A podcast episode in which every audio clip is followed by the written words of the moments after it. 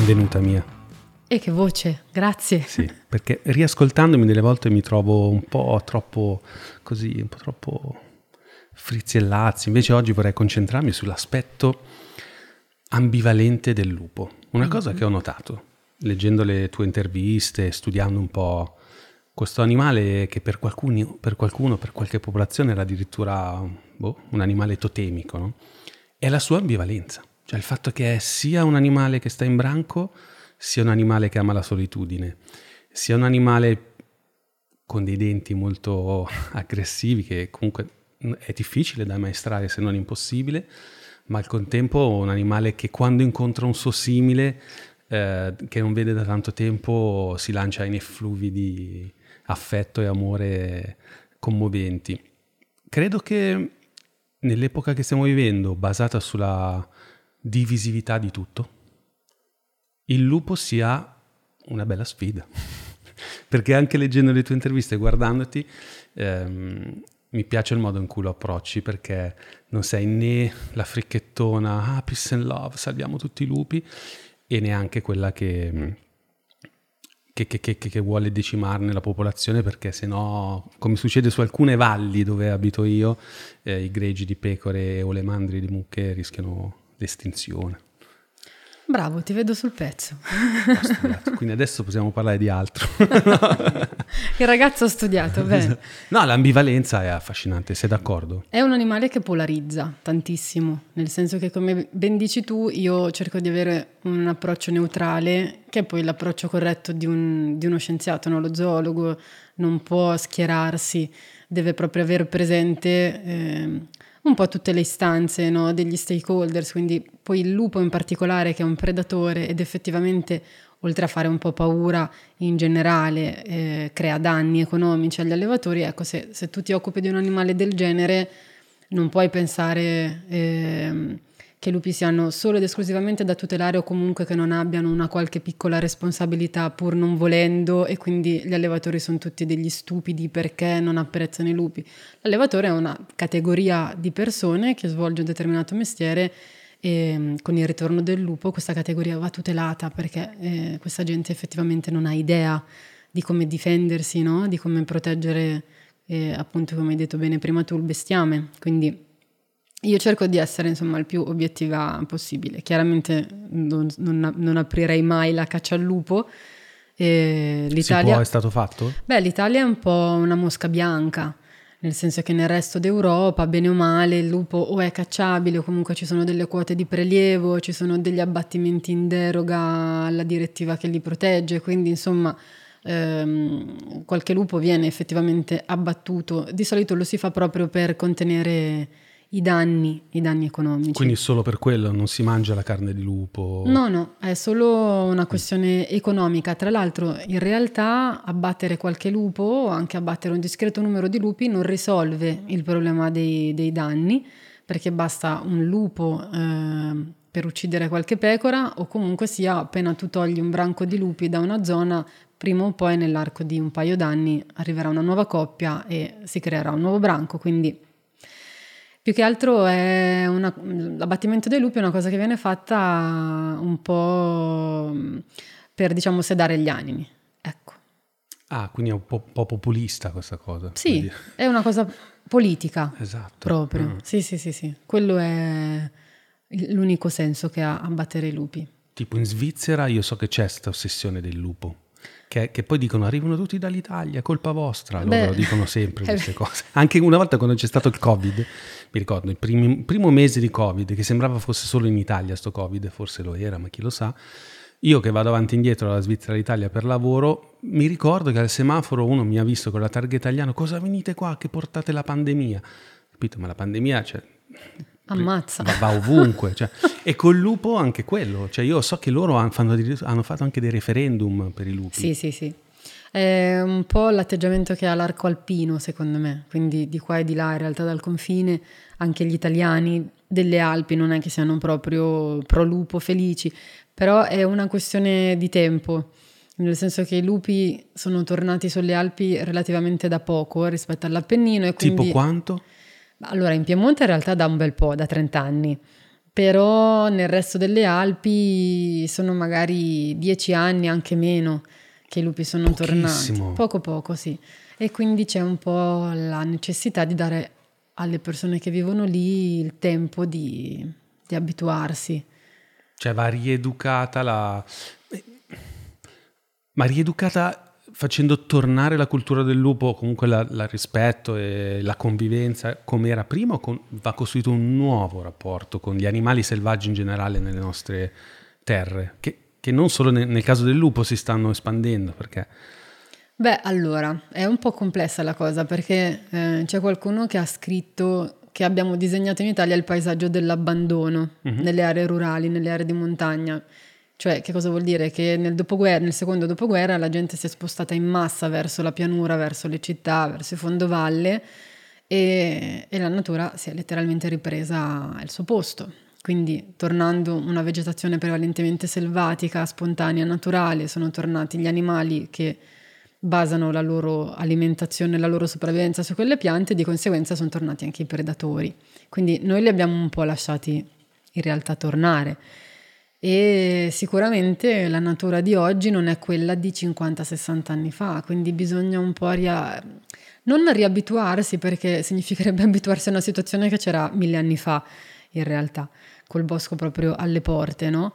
Però bisogna un po', mm, eh, diciamo, farsi un'idea del fatto che il mondo è cambiato, l'Italia come come era prima non c'è più, c'è un'Italia più selvatica che è fatta anche di predatori, quindi saper comportarsi, saper come interagire con l'ambiente e, e, e magari mh, lavorare un po' sulla cultura scientifica, no? cioè, che è un po' carente in Italia, noi siamo tutti umanisti in realtà, ma manca un po' la scienza nel nostro paese e quindi imparare che cos'è il lupo se si corrono effettivamente dei rischi, come vive, come approcciarsi, eccetera. Quindi veramente stiamo tornando in una nuova era più selvaggia nel nostro paese. Questo sì. lo vedi come una cosa positiva? Che, che, tipo di problemi sta creando questa ibrida? A parte i cinghiali a Roma che a me fanno sì. sempre ridere perché non so perché, perché sono un vecchio oramai che ride per cagate, però ogni volta che vede un, un, cinghiale a Roma, per me, io potrei andare avanti all'infinito a vedere le donne che vengono aggredite con i sacchi dell'S lunga da sti cinghiali. Povere però, dai. Bellissimo, bellissimo. Beh, vabbè, sono... Allora, queste sono presenze ehm, urbane che in realtà ci sono state anche in passato, cioè la storia si ripete sempre, quindi c'è stato un momento durante il Medioevo in cui effettivamente in Italia la natura ha ripreso il sopravvento, eh, era un po' l'epoca dei comuni se non sbaglio da un punto di vista storico e quindi gli animali hanno cominciato a frequentare gli spazi urbani, ma perché? Perché in quel periodo storico, esattamente come adesso, c'era di nuovo la natura che si riappropriava di spazi abbandonati. Ci stai certificando che stiamo tornando al Medioevo. Questo l'avevamo un po' intuito da, vari, me... da vari, segnali. Però il Medioevo è un po' lungo in realtà. Eh. Poi chi studia il Medioevo, cioè gli storici del Medioevo, dicono sempre che non è vero che sono stati i secoli bui. Vedi Barbero, che noi siamo grandi fan. Sono stati sì. periodi, è stato un periodo molto lungo, durato secoli e anche molto complesso in realtà, con tanti cambiamenti no, dal punto di vista storico, politico, sì. culturale, eccetera. Quindi, però, però ecco, non è la prima volta che gli animali invadono le città e che i lupi si trovano ad esempio anche alle porte di Milano. Cioè se andiamo indietro di qualche secolo c'erano i lupi esattamente come adesso che giravano intorno all'urbe, quindi mm, eh, non c'è niente di, di, nuovo, non so come dire. Poi da zoologa a me ovviamente piace capisco che però per uno che non fa il mio mestiere sia un po' inquietante. Invece com- come senti eh, il paese nei confronti di questa, di questa, novità? Cioè che tipo di, di, di corrente ci sono? Eh, chi vorrebbe ovviamente mm-hmm. diminuire, proteggersi, chi invece sì. la vede in maniera troppo naif spesso. Eh. Ah che bello, è tornato il lupo. Diciamo che c'è una sorta di dicotomia, da una mm. parte chi vive più in città ama questa, questa nuova realtà, così zeppa di animali fino alle porte. Finché la vedi su YouTube dici bellissimo. No, affinché, affin, affinché, non sei un allevatore, esatto. per, esatto. perché poi per me il problema è quello e dall'altro lato magari la cattiva informazione di genitori che temono che poi i figli escono e vengono assaliti. Inghiottiti o, per intero. O questo qui anche è comprensibile, i cani domestici, no? O sì. i gatti, eh, questa Sì, poi c'è invece chi appunto abita in campagna, in montagna, in collina, i lupi li ha davvero fuori dall'uscio e magari c'è l'allevatore che perde le pecore, quello che aveva il cane che vagava un po' libero intorno a casa la sera che non torna più una mattina, chi con le telecamere di sorveglianza di casa ha filmato il lupo che si portava via il gatto. What the fuck? Ecco, allora queste persone giustamente hanno una visione un po' diversa e di conseguenza anche chi non è toccato in prima persona dal ritorno del lupo, però ha magari il parente, l'amico, il cugino cui, ai quali il lupo ha mangiato il cane o il gatto o le pecore, insomma. Eh, guarda, Tutto io... relativo. È affascinante questo, devo dire. Questo punto secondo me è quello più affascinante di tutti. Cioè il fatto che tutti quanti siamo, è ambivalente anche qua, attratti da un aspetto più primordiale, più, eh, più, più, più appunto più, più inquietante della, della, natura selvaggia, noi soprattutto cittadini. Però lo facciamo con le mucche degli altri. Esatto. Mentre invece poi quando arriva veramente... E, soprattutto e poi ci i... tocca non in quella parte profonda e paurosa, ma nelle cose pratiche, perché poi il rischio che porta il lupo è, è questo, cioè è più legato alle cose pratiche, non oddio rischio di uscire a far trekking e vengo sbranato. Eh... A proposito, noi siamo amanti del campeggio selvaggio nella natura. Bello. Io ho comprato una tenda da mettere sulla macchina, bellissimo. Ho iniziato quest'anno e mi sta piacendo, non vedo l'ora ogni weekend di andarci. Lui, tu sei poi andato questo weekend? No. Io sì, sono andato con la tenda perché adesso voglio fare un cammino in solo hiking, cioè, cioè quindi vorrei camminare e fermarmi dove capita. Nel però bosco. sei accampato a casa di Alberto. Aspetta, vabbè, però mi sono anche ubriacato. Però il test c'era e allora, effettivamente per me è un punto. Io non ho paura. Cioè, so che non ecco, mi farebbero nulla. Quanto è rischioso per uno che sta in tenda? Lui, cazzi suoi, io sto sulla macchina, non credo che il lupo scavalchi. Però, by the way. No, scavalca. Fuck. Salta due metri da fermo, però non corri nessun rischio. Quindi Ok, quindi senso, però lupi... può capitare che vengano incuriositi dalla presenza umana? Sì, un lupo giovane si potrebbe anche avvicinare. I tempi in cui i lupi si mangiavano le persone sono finiti. Eh, non da tanto in realtà, 100 anni, 150 anni. Cosa gli ha fatto cambiare idea? Il gusto, ehm... il fatto che adesso mangiamo gli hamburger di McDonald's e facciamo Ma no, schifo, le... so. allora, primo può Secondo essere... me è quello. No, forse che stiamo diventando sempre più vegani. Dice cosa mangio? Mangi un uomo è come mangiare un cavolfiore. esatto. Però in realtà anche le pecore mangiano l'erba, quindi non è quello. No, sono cambiate le nostre abitudini, nel senso che fino a un secolo fa, 150 anni fa, 200 anni fa, poi nei secoli è successo varie volte che i lupi mangiassero qualche essere umano, i bambini molto piccoli venivano mandati a pascolare il bestiame, ma tipo dall'età di 5-6 anni. E, ehm, ovviamente vivevano col bestiame, soprattutto pecore, quindi eh, puzzavano letteralmente di, di, pecora. In più venivano vestiti con... Da pecora? Eh no, sì, col i, montone per tenersi caldi. Certo.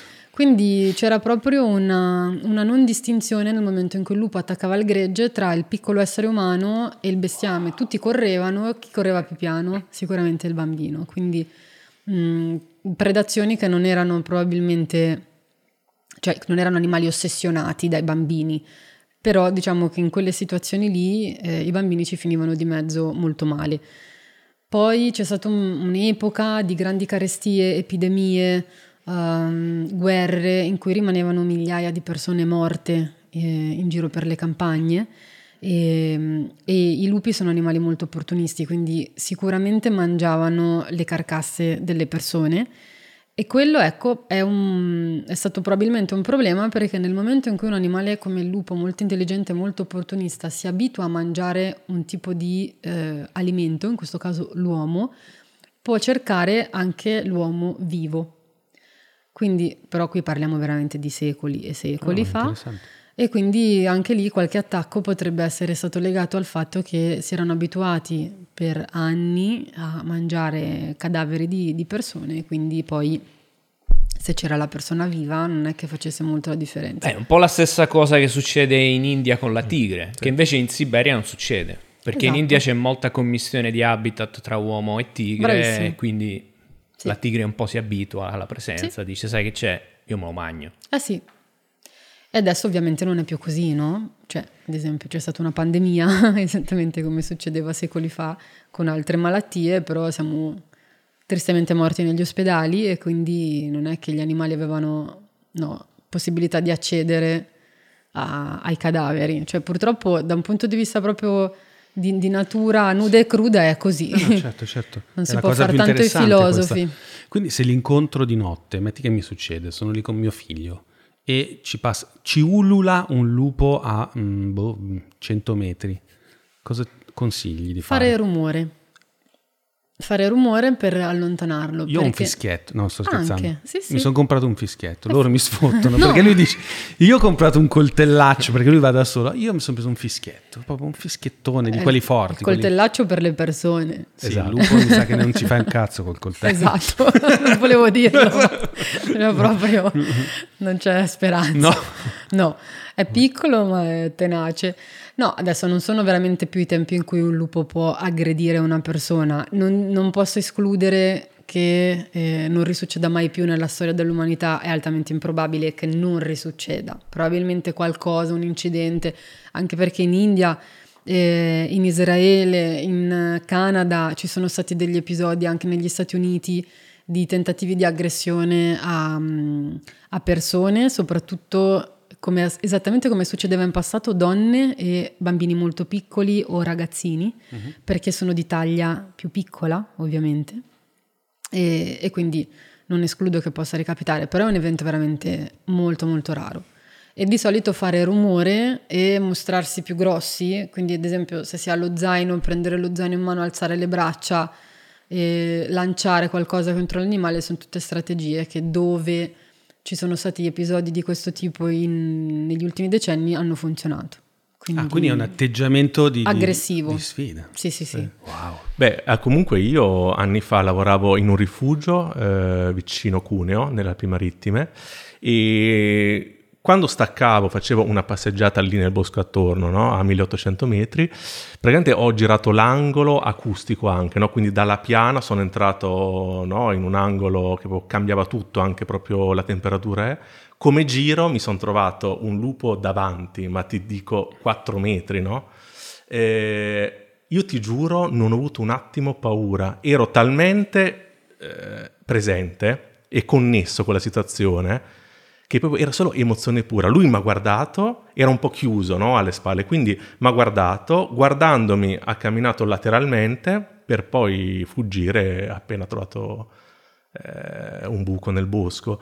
Tornando invece ho iniziato a aver paura perché mi ricollegavo con la cultura, no? Quindi mi immaginavo lui che mi guardava, cioè tipo gli horror, no? Quelle mm-hmm. cose lì. Molto bello questo, sì. interessante, perché eh, questa è proprio una reazione tipica, cioè c'è chi sogna di vedere il lupo tutta la vita, lo adora, non gli torcerebbe mai un pelo, lo vede per la prima volta e veramente se la fa sotto.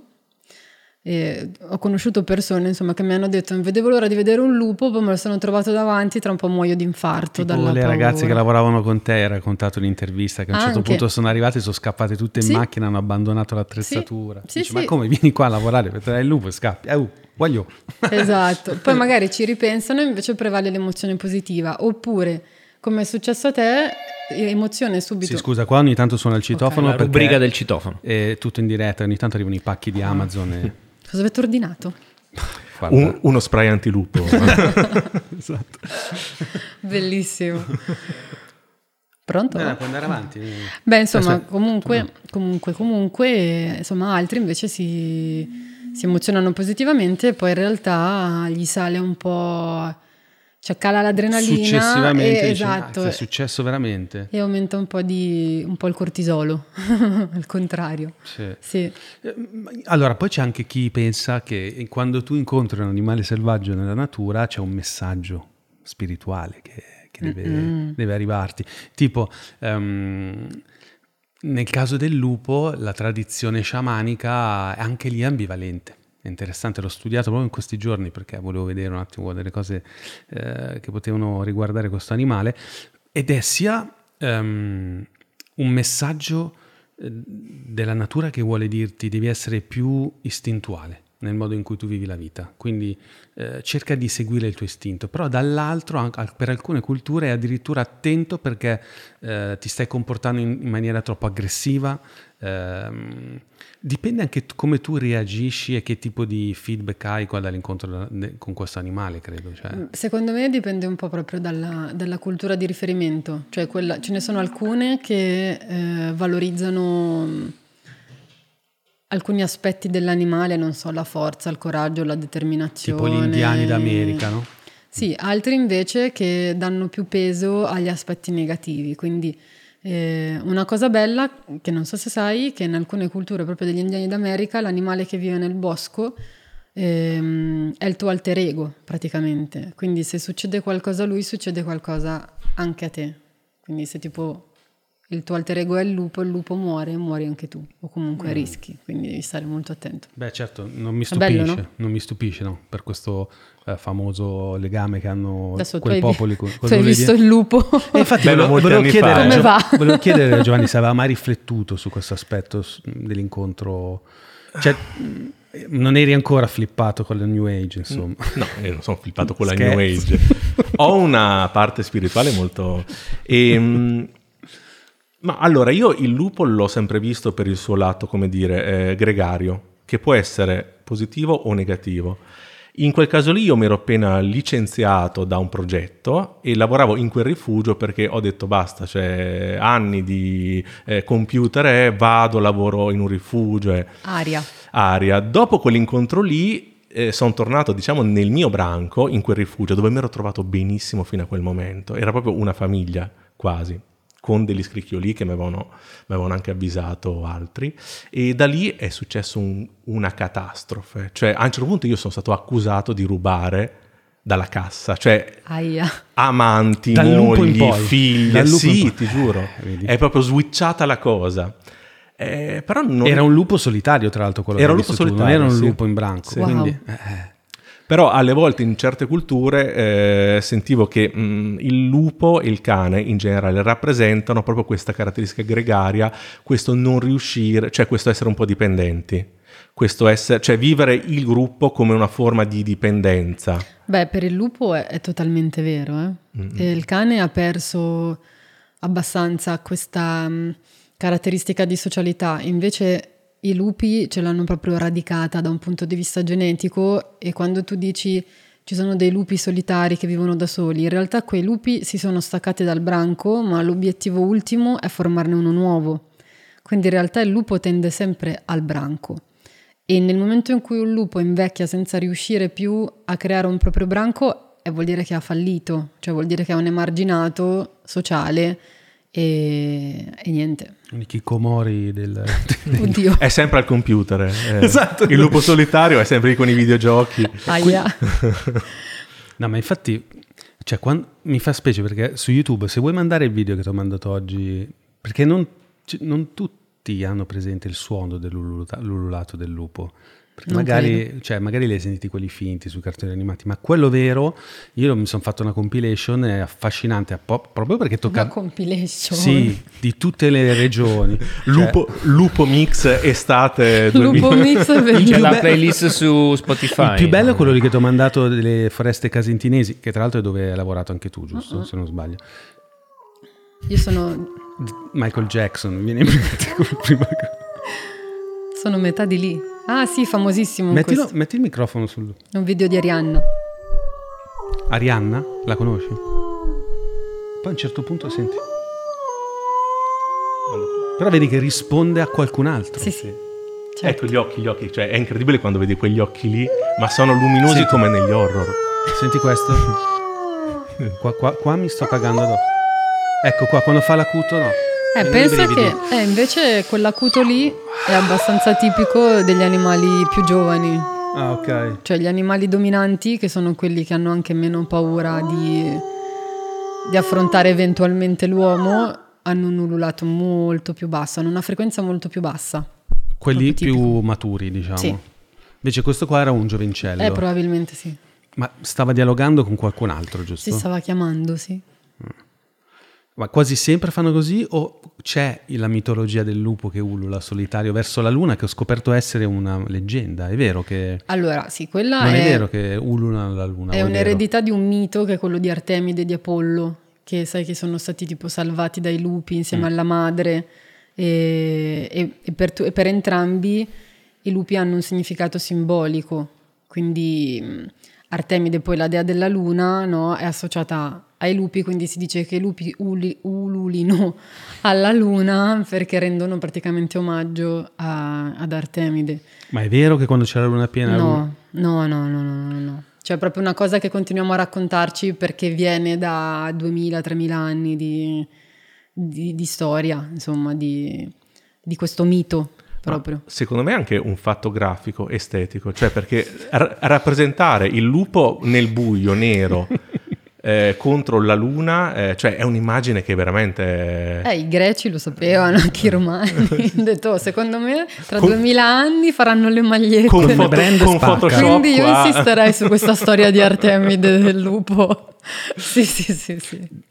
Da quanto distante si può sentire un ululato di questo tipo? Cioè se lo senti potrebbe essere anche molto lontano il lupo. Chilometri. Chilometri. Sì, potrebbe essere anche a 2-3 chilometri. Tu riesci a capire, in base all'intensità, quanto dista un lupo dall'ululato? Um, dipende, dipende se è una notte proprio di calma piatta, intendo come aria, e, e c'è una bella valle ampia, allora bene o male mi riesco a fare un'idea, altrimenti è difficile. Può sembrare più vicino, può sembrare più lontano. È difficilissimo stimare la distanza. Cioè, difficilissimo no, però insomma non è proprio così così facile, ecco, non è che riesci a fare delle stime molto accurate, altrimenti saresti, insomma, l'orecchio proprio divino. E imitare l'ululato è una cagata, cioè nel senso peggio lo, lo attiri? Cioè, Beh, allora, considera... Perché sai che nella caccia si usa questa tecnica, no? Sì. Di imitare il suono dei... Allora, i lupi si ululano di solito per geolocalizzarsi nello spazio rispetto agli altri e si riconoscono gli uni con gli altri se appartengono allo stesso branco, quindi riconoscono l'ululato di un lupo che non appartiene al branco.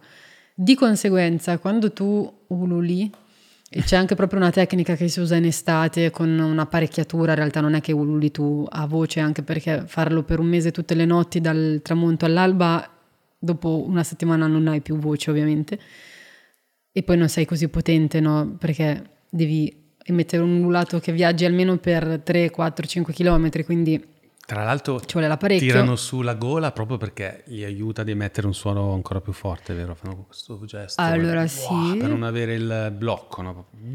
Te la spiego tromba. questa, è, è, per evitare l'effetto suolo. Ah. In realtà, ah. comunque, insomma, loro riconoscono che l'ululato appartiene a qualcuno che non è del branco, quindi si avvicinano tendenzialmente. Okay. Sì, quindi li attiri se ululi. Se continui, loro sicuramente si avvicinano anche a pochi metri. E voi lo fate quando li cercate? Sì, ah. sì, sì, sì, è proprio una tecnica che si usa.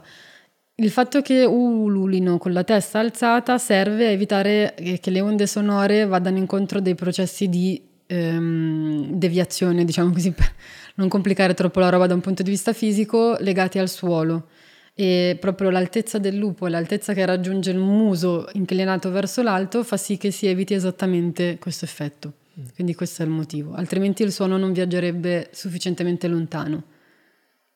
Quali sono le regioni in Italia dove ce n'è di più?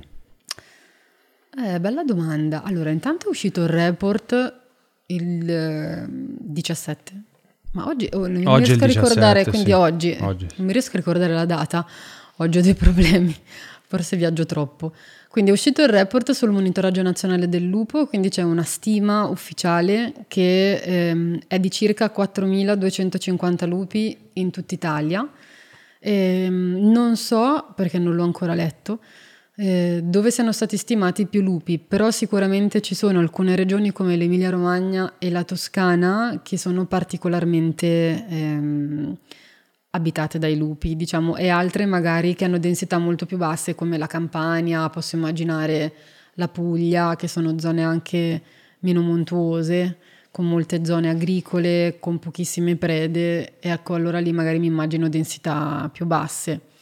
La Lombardia, ad esempio, eh, ha pochissimi lupi sul, sulla parte alpina, probabilmente a causa del bracconaggio, e ne ha di più nell'oltrepo pavese verso eh, la zona appunto di Pavia, Piacenza, perché c'è l'Appennino proprio lì e quindi beneficia di questo arrivo di lupi dall'Appennino settentrionale. Ah, quindi sono arrivati in Lombardia anche, sulle Alpi. Sì, sì, sì. Perché sì. io sapevo che fino a qualche anno fa erano in Piemonte e piano piano si affacciavano all'Ossolano, no? quelle zone lì, no? Sì, che è una cosa da un punto di vista biologico totalmente priva di, di senso, perché ci sono i lupi in Piemonte dall'inizio degli anni 90 ed è inspiegabile che in Lombardia, che è a, a fianco ed ha lo stesso tipo di caratteristiche ambientali e ci sono tutte le prede possibili per il lupo, stambecchi, camosci, caprioli, cervi, cinghiali, più tutte le prede minori, è, è veramente incomprensibile il fatto che ci siano così pochi lupi.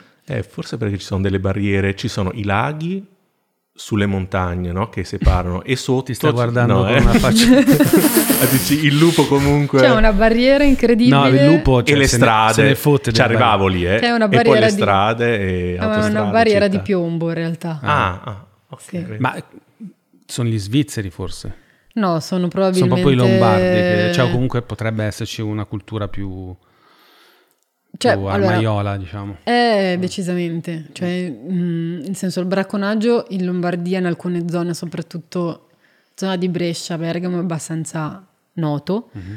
E è probabile, cioè, è l'unica spiegazione possibile in realtà.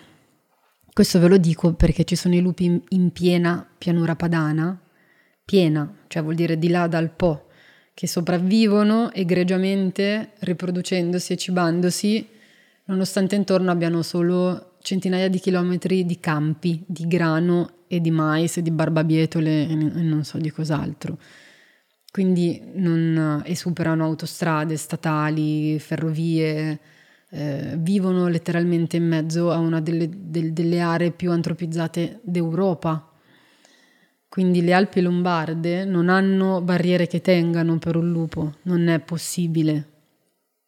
Non è possibile. Anche perché una volta, adesso mi è venuto in mente, oh, vidi una sorta di documentario sui lupi, faceva vedere il viaggio che fanno i lupi dall'est Europa, cioè da dove sono arrivati dall'est Europa? Sono tornati da lì o si sono generati dal... No, dal, i nostri vengono tutti dal centro-sud, ah, okay. dall'Appennino centrale e meridionale. Quindi non se ne sono mai andati, cioè non si erano no, estinti no, no, totalmente, si sono al, ripopolati. Esatto. Poi c'è qualche arrivo da, dai Balcani, esatto. da est, ma cioè la stragrande maggioranza dei lupi, ti direi il 98% dei lupi che abbiamo in Italia sono lupi italici, cioè derivano da, dai nuclei rimasti nel centro-sud. Cioè sì, proprio senza dubbio. E quindi insomma, il bracconaggio diciamo che è uno dei limiti più importanti all'espansione del lupo oggi. Una delle, rimane una delle minacce okay. più, più, grandi. Il... Um io mi ricordo che non è l'unico animale che, che, crea problemi, cioè in realtà anche tipo il cervo, ho letto che tanti amanti della natura lo criticano perché mangia i, cer- i germogli degli alberi, mm. lo criticano, cioè, ho criticato un cervo. Ehi Insomma. tu, su Facebook, taggato Gli mettono cervo. una like. Dear, dear shaming. esatto. Dear shaming. Cioè c'è un, proprio un problema di, di, di, di fastidio, della, del, cioè, no, di cercare di ricreare un equilibrio con noi in mezzo che cerchiamo di mettere un, un ordine dove l'ordine è difficile crearlo artificialmente. Cioè mi viene in eh. mente, mentre parlavi, hai parlato di cinghiali, cioè da noi, ma io parlo da noi nelle valli del Comasco, eccetera, i cinghiali oramai sono ovunque, dove abita anche il mio socio Money Surface. Ah, ricordo Money Surface che offre questo podcast e produce questo podcast, co- eh, sito di formazione finanziaria eh, da me fondato. Il, um, potrebbero essere dei predatori dei cinghiali perfetti, i lupi, nel senso che questo proliferare di cinghiali potrebbe essere equiparato da un No, allora no. questo equilibrio qui un po' da parco di Yellowstone è saltato, penso almeno mille anni fa. Quindi è, è impossibile ricrearlo. È irrecuperabile la situazione e abbiamo in Italia qualcosa come, dicevo prima, circa 4.000 lupi e tra il mezzo milione e il milione di cinghiali. Ostia. Quindi non è... And counting. Sì, tra l'altro in aumento esponenziale, esatto. poi abbiamo anche diverse centinaia di migliaia tra cervi, caprioli, daini, mufloni, stambecchi e camosci. Quindi i lupi hanno decisamente di che mangiare e di scegliere e non, non si focalizzeranno mai solo su una preda come il cinghiale, benché sia una delle sue preferite, anche perché il cinghiale si difende molto bene dai lupi. A volte li attacca addirittura. Quindi è il cinghiale che attacca i lupi e non i lupi che attaccano il cinghiale. Non c'è un video di un cinghiale che attacca un lupo? Sì, è pieno su YouTube. sarà? È pieno. Sì, sì, Ai sì. cinghiali dobbiamo pensarci noi sostanzialmente. Esattamente. Eh no, guarda, è vero ed è un problema anche quello perché la, la popolazione di cacciatori è in declino da, da almeno 20-30 anni in Italia, quindi ce ne sono sempre meno di persone che, che vanno a caccia, che scelgono, chiamiamolo sport, questo sport, e di conseguenza adesso ci sono ad esempio eh, le guardie provinciali, Sì. piuttosto che altre figure simili che si specializzano nell'abbattimento dei cinghiali, almeno in alcune zone d'Italia, ma comunque è un, un animale che sta diventando incontenibile. Faccio un po' il cruciani, ma quindi è giusto cacciare i cinghiali, cioè dovrebbe esserci più cacciatori di cinghiali, quindi questa retorica della, della caccia come male della nostra società, come un retaggio di un, di un uomo imbruttito, eh? non, è, non è vero? Allora, dipende da qual è l'obiettivo, perché il problema del cinghiale qual è? L'agricoltura.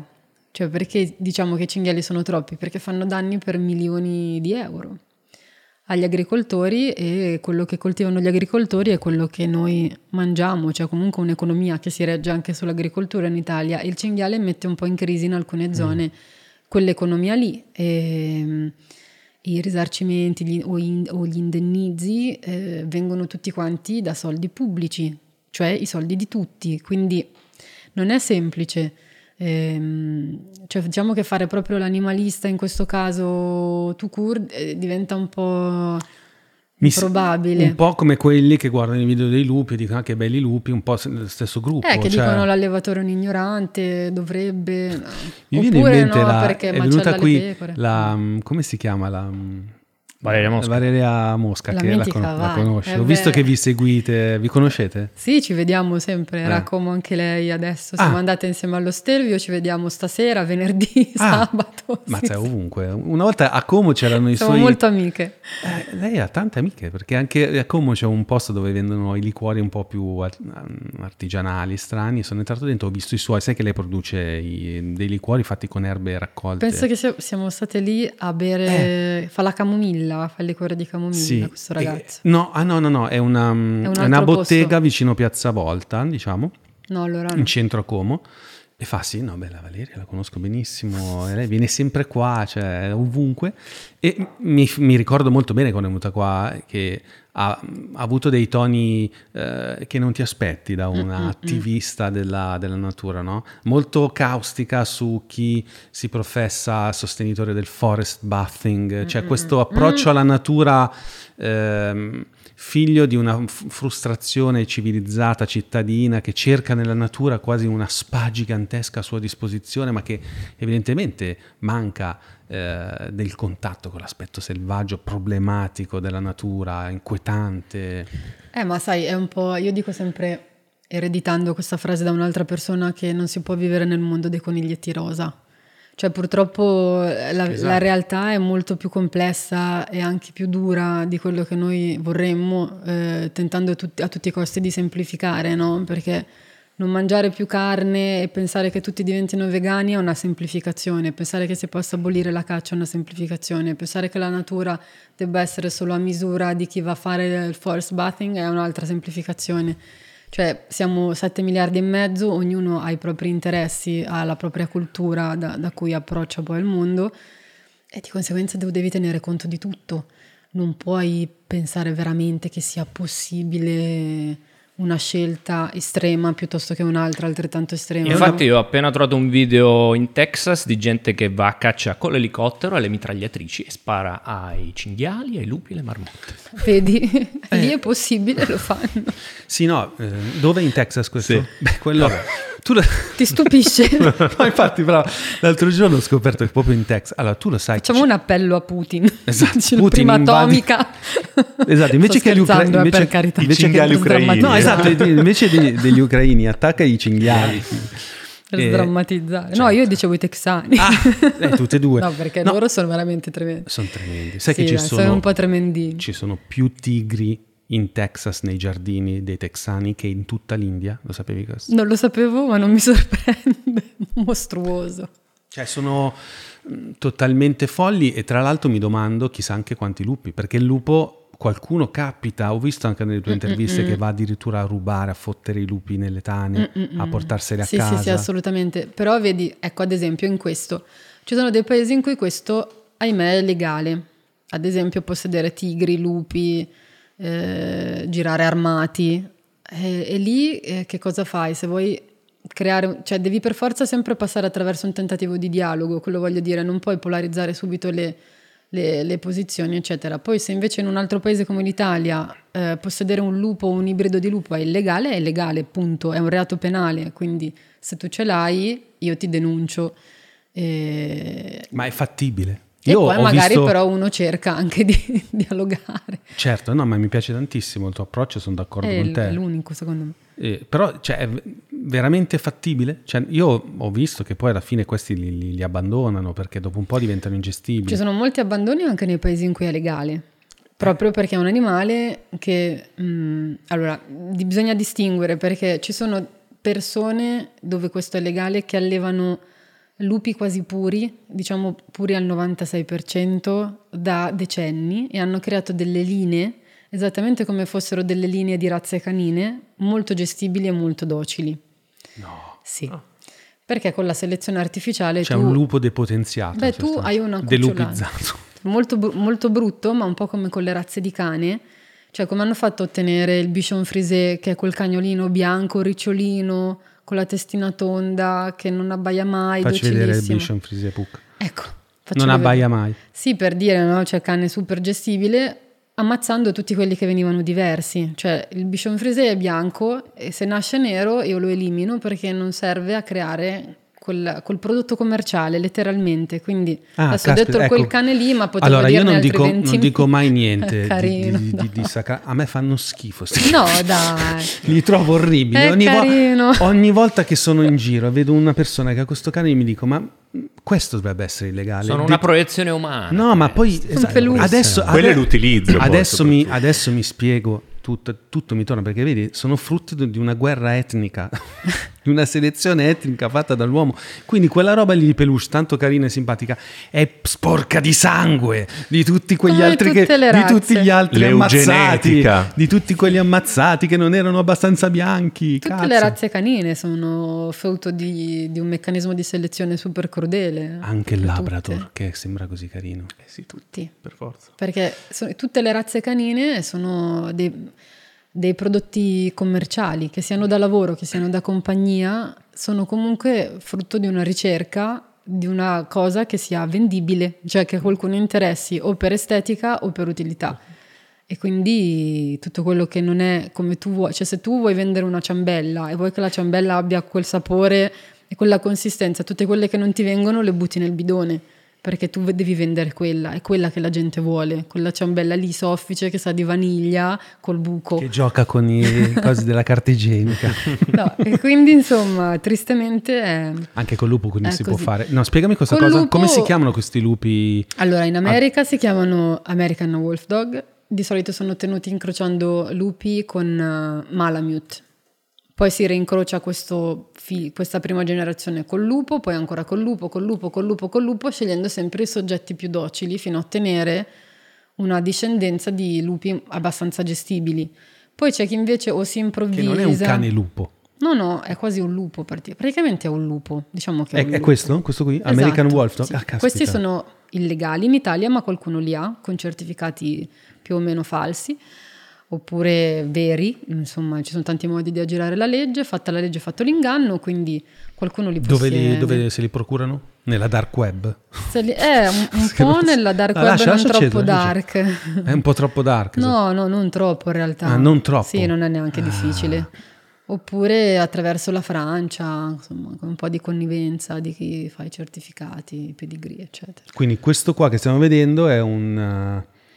Un lupo che però nel sangue ha un innesto di un altro cane. Di un, C'è cane. un pochino di cane, così è commerciabile. E che tipo sì. di carattere ha questo Wolf American? Eh, dipende, può essere veramente molto docile con i proprietari e magari non troppo docile con altri cani o lupi che non appartengono a quello che lui considera un suo branco.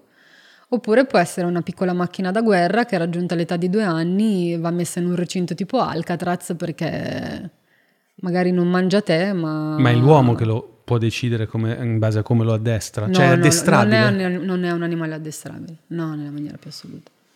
No. Non ti caga di striscio proprio? Mm. Considera che eh, per ottenere il cane dal lupo ci abbiamo messo fra i 30 e i 100.000 anni. What? Fra i 30.000 e i 100.000 anni di selezione artificiale, quindi di domesticazione. Perciò pensare di ottenere un animale che si comporti come un cane in 10 generazioni o due generazioni o una generazione è un po' così.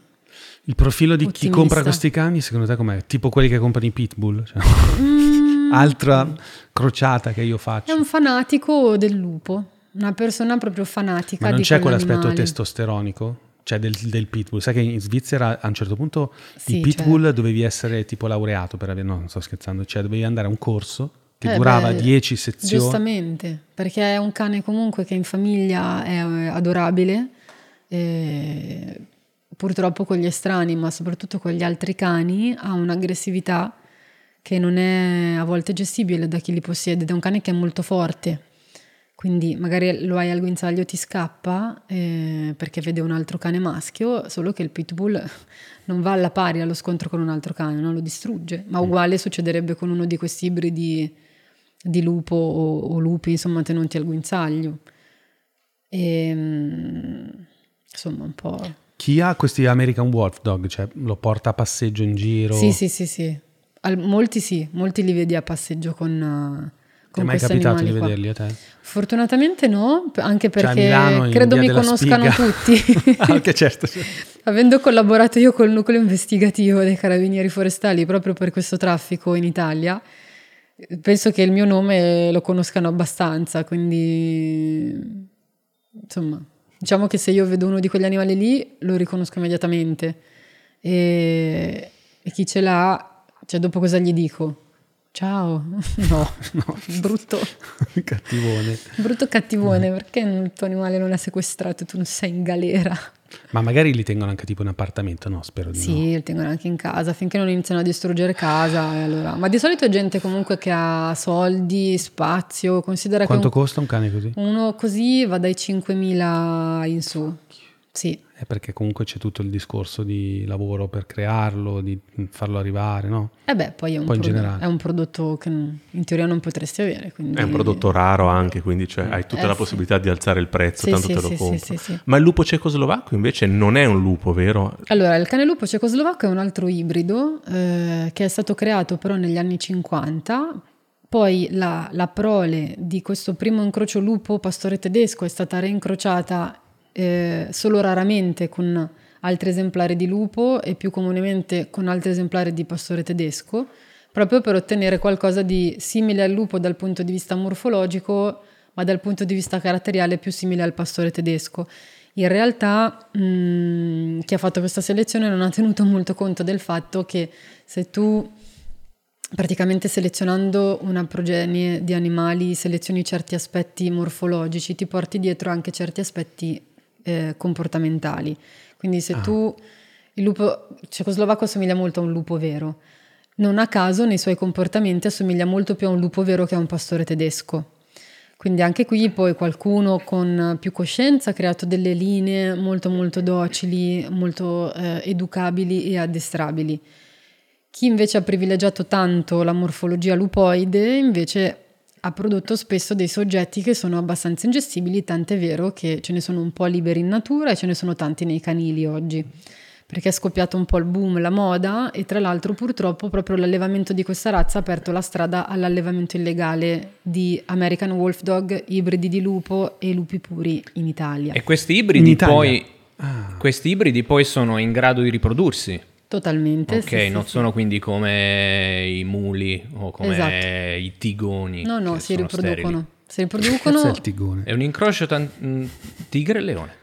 Veramente. E c'è la ligre. C'è anche, anche la ligre, a seconda di come metti. Allora io sto facendo finta perché per prepararmi l'intervista con te sembra che mi interesso, mi interesso, insomma, che so di animali. In realtà sono loro due che ogni Gli volta espertoni. Sì, io ho fatto un mazzo così, loro invece sono ogni volta che andiamo nella natura, loro par- parlano sempre di animali, dei video di YouTube di animali. Gli no, orsi, invece gli no. attacchi no. a degli orsi. A me l'orso mi affascinano un casino, Bello, però di quello c'ho paura. Anch'io un po'. Anche perché in Trentino di attacchi ce ne sono male. stati comunque sia. E... Eh sì quella cosa lì mi spaventa. Beh, tanto. l'orso, ad esempio, a differenza del lupo, è molto più grosso di noi, eh. soprattutto se si alza in piedi. Tranne l'orso marsicano. E l'orso marsicano Beh, comunque non è stende piccolo. anche lui, eh? cioè. esatto. Perché noi ridiamo sempre quando lui dice al massimo un orso marsicano. Però l'orso marsicano sai che ha perso da un punto di vista genetico l'aggressività. Sì. Eh. Infatti, si vedono un sacco di, orso di video alle feste in paese no? che si aggirano nei vicoli, fanno spaccare. L'orso yogi. È tipo l'orso sì, sì, salgono sui terrazzi.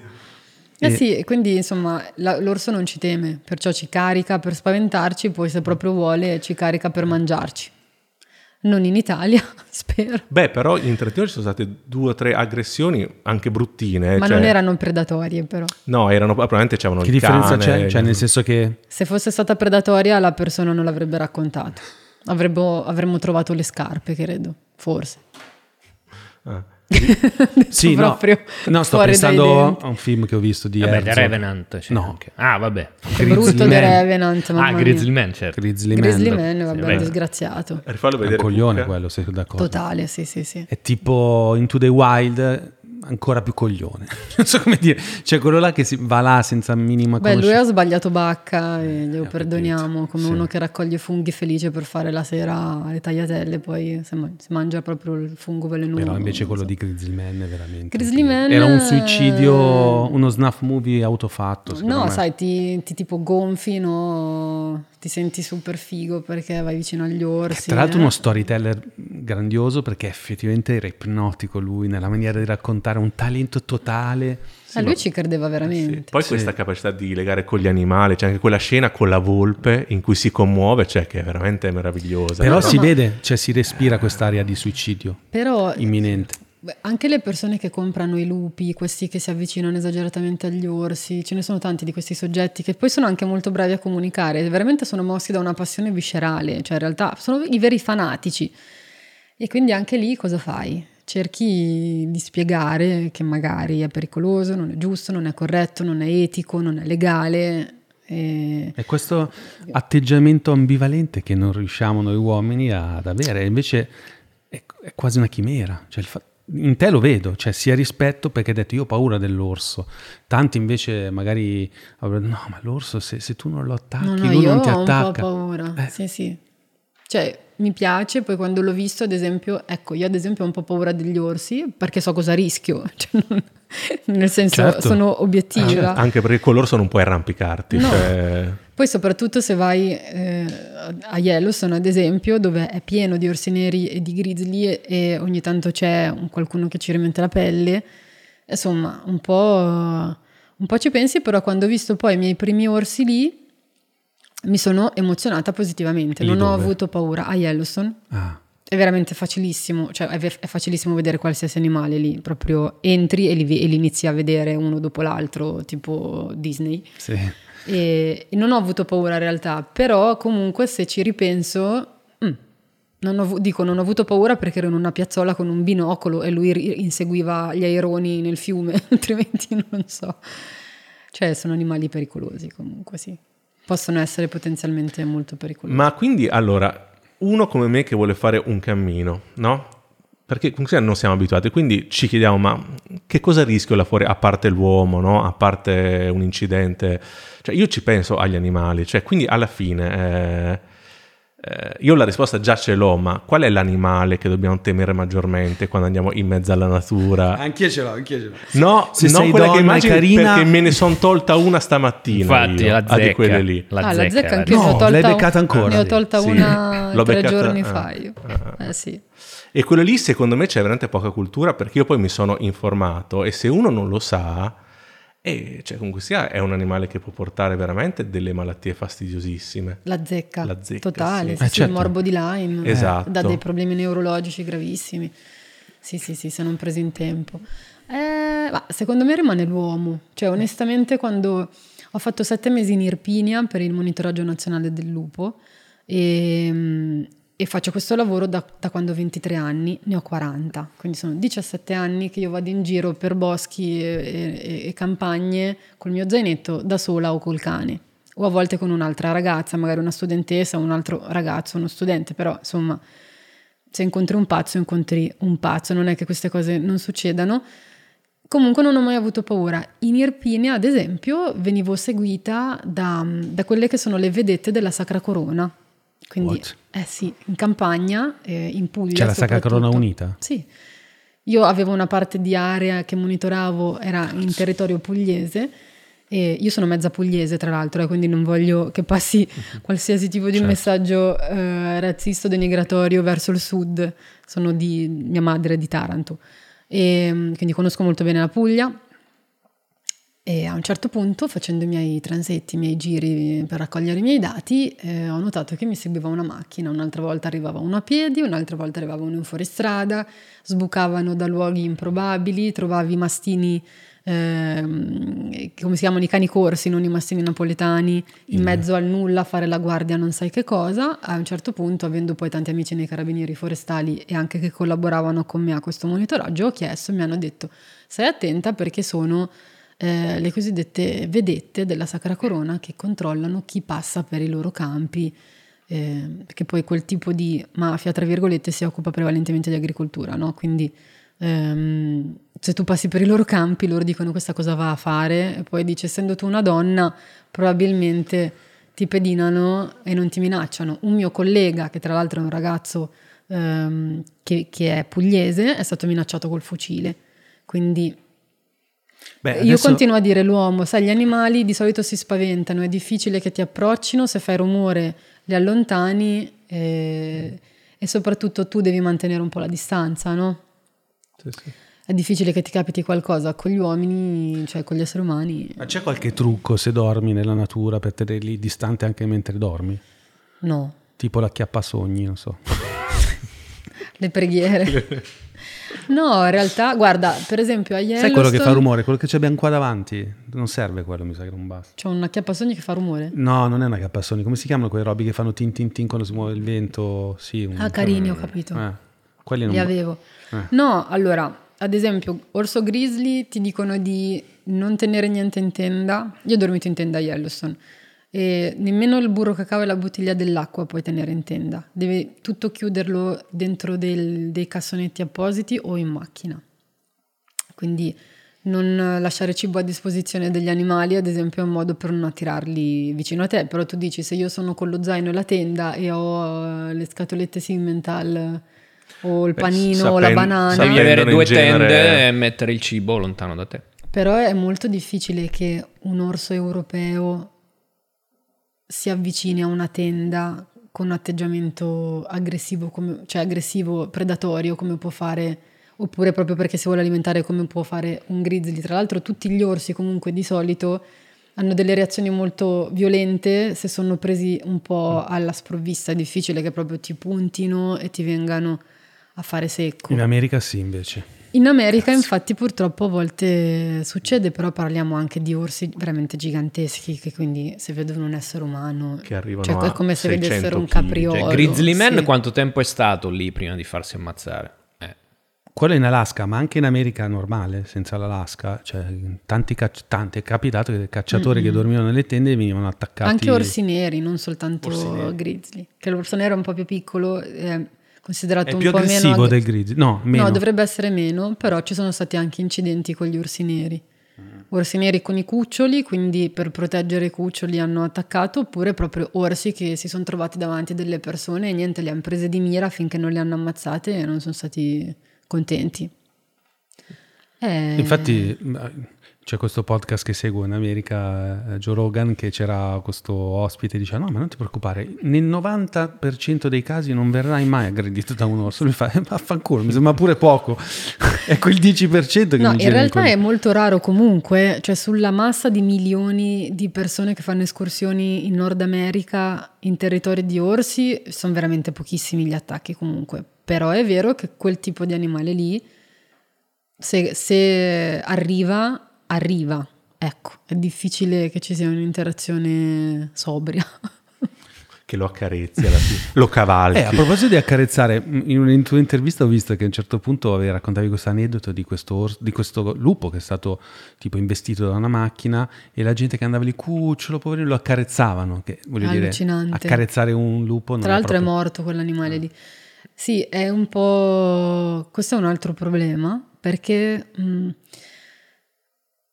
anche io mi ci metto dentro, abbiamo fatto una sorta di propaganda pro lupo per eh, appunto 20 anni, 30 anni e ehm, anche perché i lupi fino a qualche anno fa non creavano problemi se non agli allevatori, quindi hanno iniziato a mangiare cani e gatti ultimamente e è negli ultimi anni che abbiamo lupi nelle periferie delle grandi città di pianura o, sul, o tra gli ombrelloni al mare, quindi e abbiamo creato un po' il mito del lupo buono, cioè del lupo proprio tipo cagnone, no? Quindi capita che animali investiti, mezzi tramortiti, anche un, c'è anche un video di un lupo impigliato nel filo spinato e due ciclisti arrivano e lo liberano dal filo.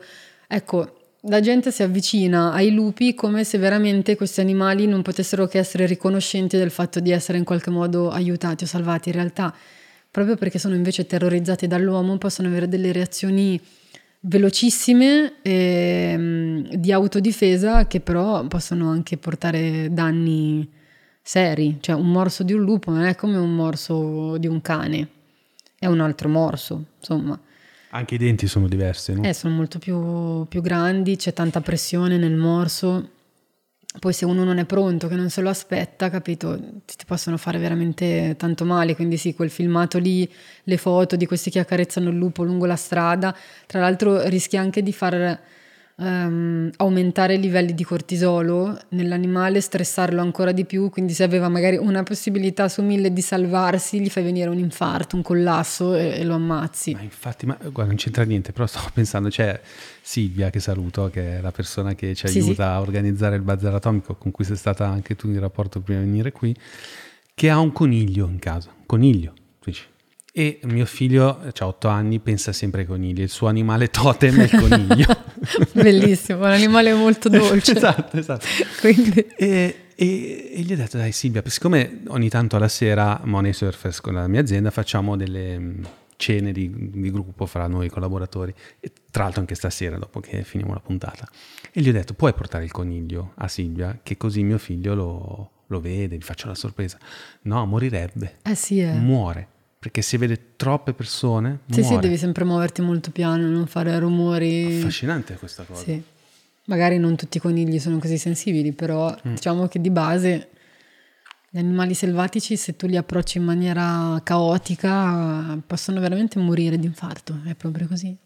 E per, per mettergli un collare, cioè voi immagino che li, no? li catturate? Li... Ecco, quella è un'attività che io ho fatto, eh, che ho non posso dire, non so se rifarei perché da un punto di vista scientifico è quella che ti permette di raccogliere più dati, però è veramente molto traumatica per l'animale. L'animale si spaventa tantissimo, eh, rimane preso ehm, al piede da questo laccio, poi si interviene in realtà a una velocità supersonica, quindi è difficilissimo che si faccia male, ma quando tu arrivi lo vedi che l'animale è proprio spaventato, non è felice di essere lì, è anche rischioso per chi interviene perché ti può caricare c'è un ricercatore sui Balcani, mi sembra che è stato caricato da un lupo preso al laccio per, per, fini di ricerca e il lupo gli ha preso un ginocchio, se non sbaglio, insomma si è fatto un po' di sedia a rotelle. Eh, ma eh. Questa, qualche settimana fa ho visto che in Toscana caccia il cinghiale, un tizio ha sparato un cinghiale, eh. ha fatto finta di essere morto il cinghiale, quando lui si è avvicinato al cinghiale le ha reciso la vena non so quale della gamba e è morto di sanguato. Eh sì, questo. quello è un incidente tipico con i cinghiali infatti a caccia. Troia, eh sì. La femorale gli ha preso, femorale. che è questa arteria che porta una quantità di sangue spaventosa con una pressione e altissima. E lo sanno loro? Ma eh? no, o va che, di, gli è andata di... No, di... è che il cinghiale arriva proprio lì, a quell'altezza. È una, un'arteria che passa nella coscia praticamente e il cinghiale è quell'altezza rispetto a un uomo adulto. E quindi... il dente la recide. Eh sì. E muore in pochi minuti. Anche i castori eh sì. hanno ucciso persone sì, C'è un video è proprio di un punto un, debole di un francese cioè... morto per il morso di un castoro. C'è proprio il sì, video con l'audio in diretta che è allucinante. E dov'è sta femorale, scusate? Eh, Vicino al linguine. Nel linguine. davanti. Ah. Sì. Ecco, noi essendo bipedi abbiamo questa zona debolissima qui di tutta roba morbida. Mm-hmm. E... Ok. Ma quindi cioè, non lo anestetizzate? Cioè... Sì, sì, sì, ah, sì, poi okay. viene immediatamente sedato mm-hmm. in modo che perdendo conoscenza non, non, si stressi ulteriormente, si mette al radiocollare, poi si, si risveglia, si fa un, si inietta una sostanza che risveglia il lupo dalla sedazione e, e, lui nel giro di un'oretta è abile, arruolato e torna a fare la sua vita. Però è davvero un evento molto stressante per un lupo, quindi lo si fa proprio per raccogliere dei dati che senza un collare GPS tu non, potresti mai avere, mm. non di quel livello di dettaglio, insomma. Sì, poi ho visto quei video, soprattutto americani, di lupi che rimangono intrappolati nelle tagliole, no? Mm. E quegli interventi per no? Per, liberare. eh, per liberarli, ma da, da, da vigili, svegli, sì, da sì. quindi vanno lì con degli scudi sì, e cercano, cazzo, quelli lì sembrano veramente delle cose. Loro, so, tra l'altro, li ho visti anche quei video lì, sono molto coraggiosi, perché com- è vero che nella tagliola il lupo non ha modo proprio di prendere nessun tipo di rincorsa, è inchiodato lì. Cioè la catena a cui è legata la tagliola sarà lunga mezzo metro, un metro al massimo, quindi il lupo, poveretto, più che girarsi su se stesso non può fare altro. Con un laccio che invece è il metodo legale in Italia per prendere lupi a scopo di ricerca, ha molto più gioco, quindi è più pericoloso. Anche per il lupo in realtà è più pericoloso, paradossalmente, e... perché si può slogare, no? si può mm. fare più male. E questi che vanno a liberarli dalle tagliole così, senza sedativo, senza niente, sono un po'... insomma, è gente che azzarda comunque. Sì, comunque secondo me in quell'aspetto di accarezzarlo c'è proprio quel fattore Disney. Cioè noi siamo un po' abituati da quella cultura di reazione al lupo a cattivo che ti fa pensare che se tu lo salvi lui la pensa come te, no? no, no. E allora dice, ah tu mi hai salvato. E eh, allora è... andandosene si gira e ti saluta è e poi cod- se ne va. È quel codice etico che non ci permette di capire Putin, per esempio. no, a parte gli scherzi, è uguale. A mio figlio mi continua a dire, papà ma perché Putin è così cattivo? Ma perché Putin è così cattivo? E io non so cosa rispondere, dicevo, guarda, a parte che è un po' più complessa la situazione, non è che ci sono sempre cattivi e buoni, è un po' come il Tao, gli faccio vedere, papà un po' frichettone, c'è un po' di bene nel male, un po' di male nel bene, anche tu a volte sei aggressivo. E ti ricordi quella volta che hai spinto col bambino, ti sei pentito, anzi, eh, fai finta che non sia mai accaduto. Um, quando noi accarezziamo il lupo e facciamo questo uh, gesto che tu hai descritto benissimo, in parte vogliamo eh, cancellare e sopprimere la nostra parte violenta, probabilmente.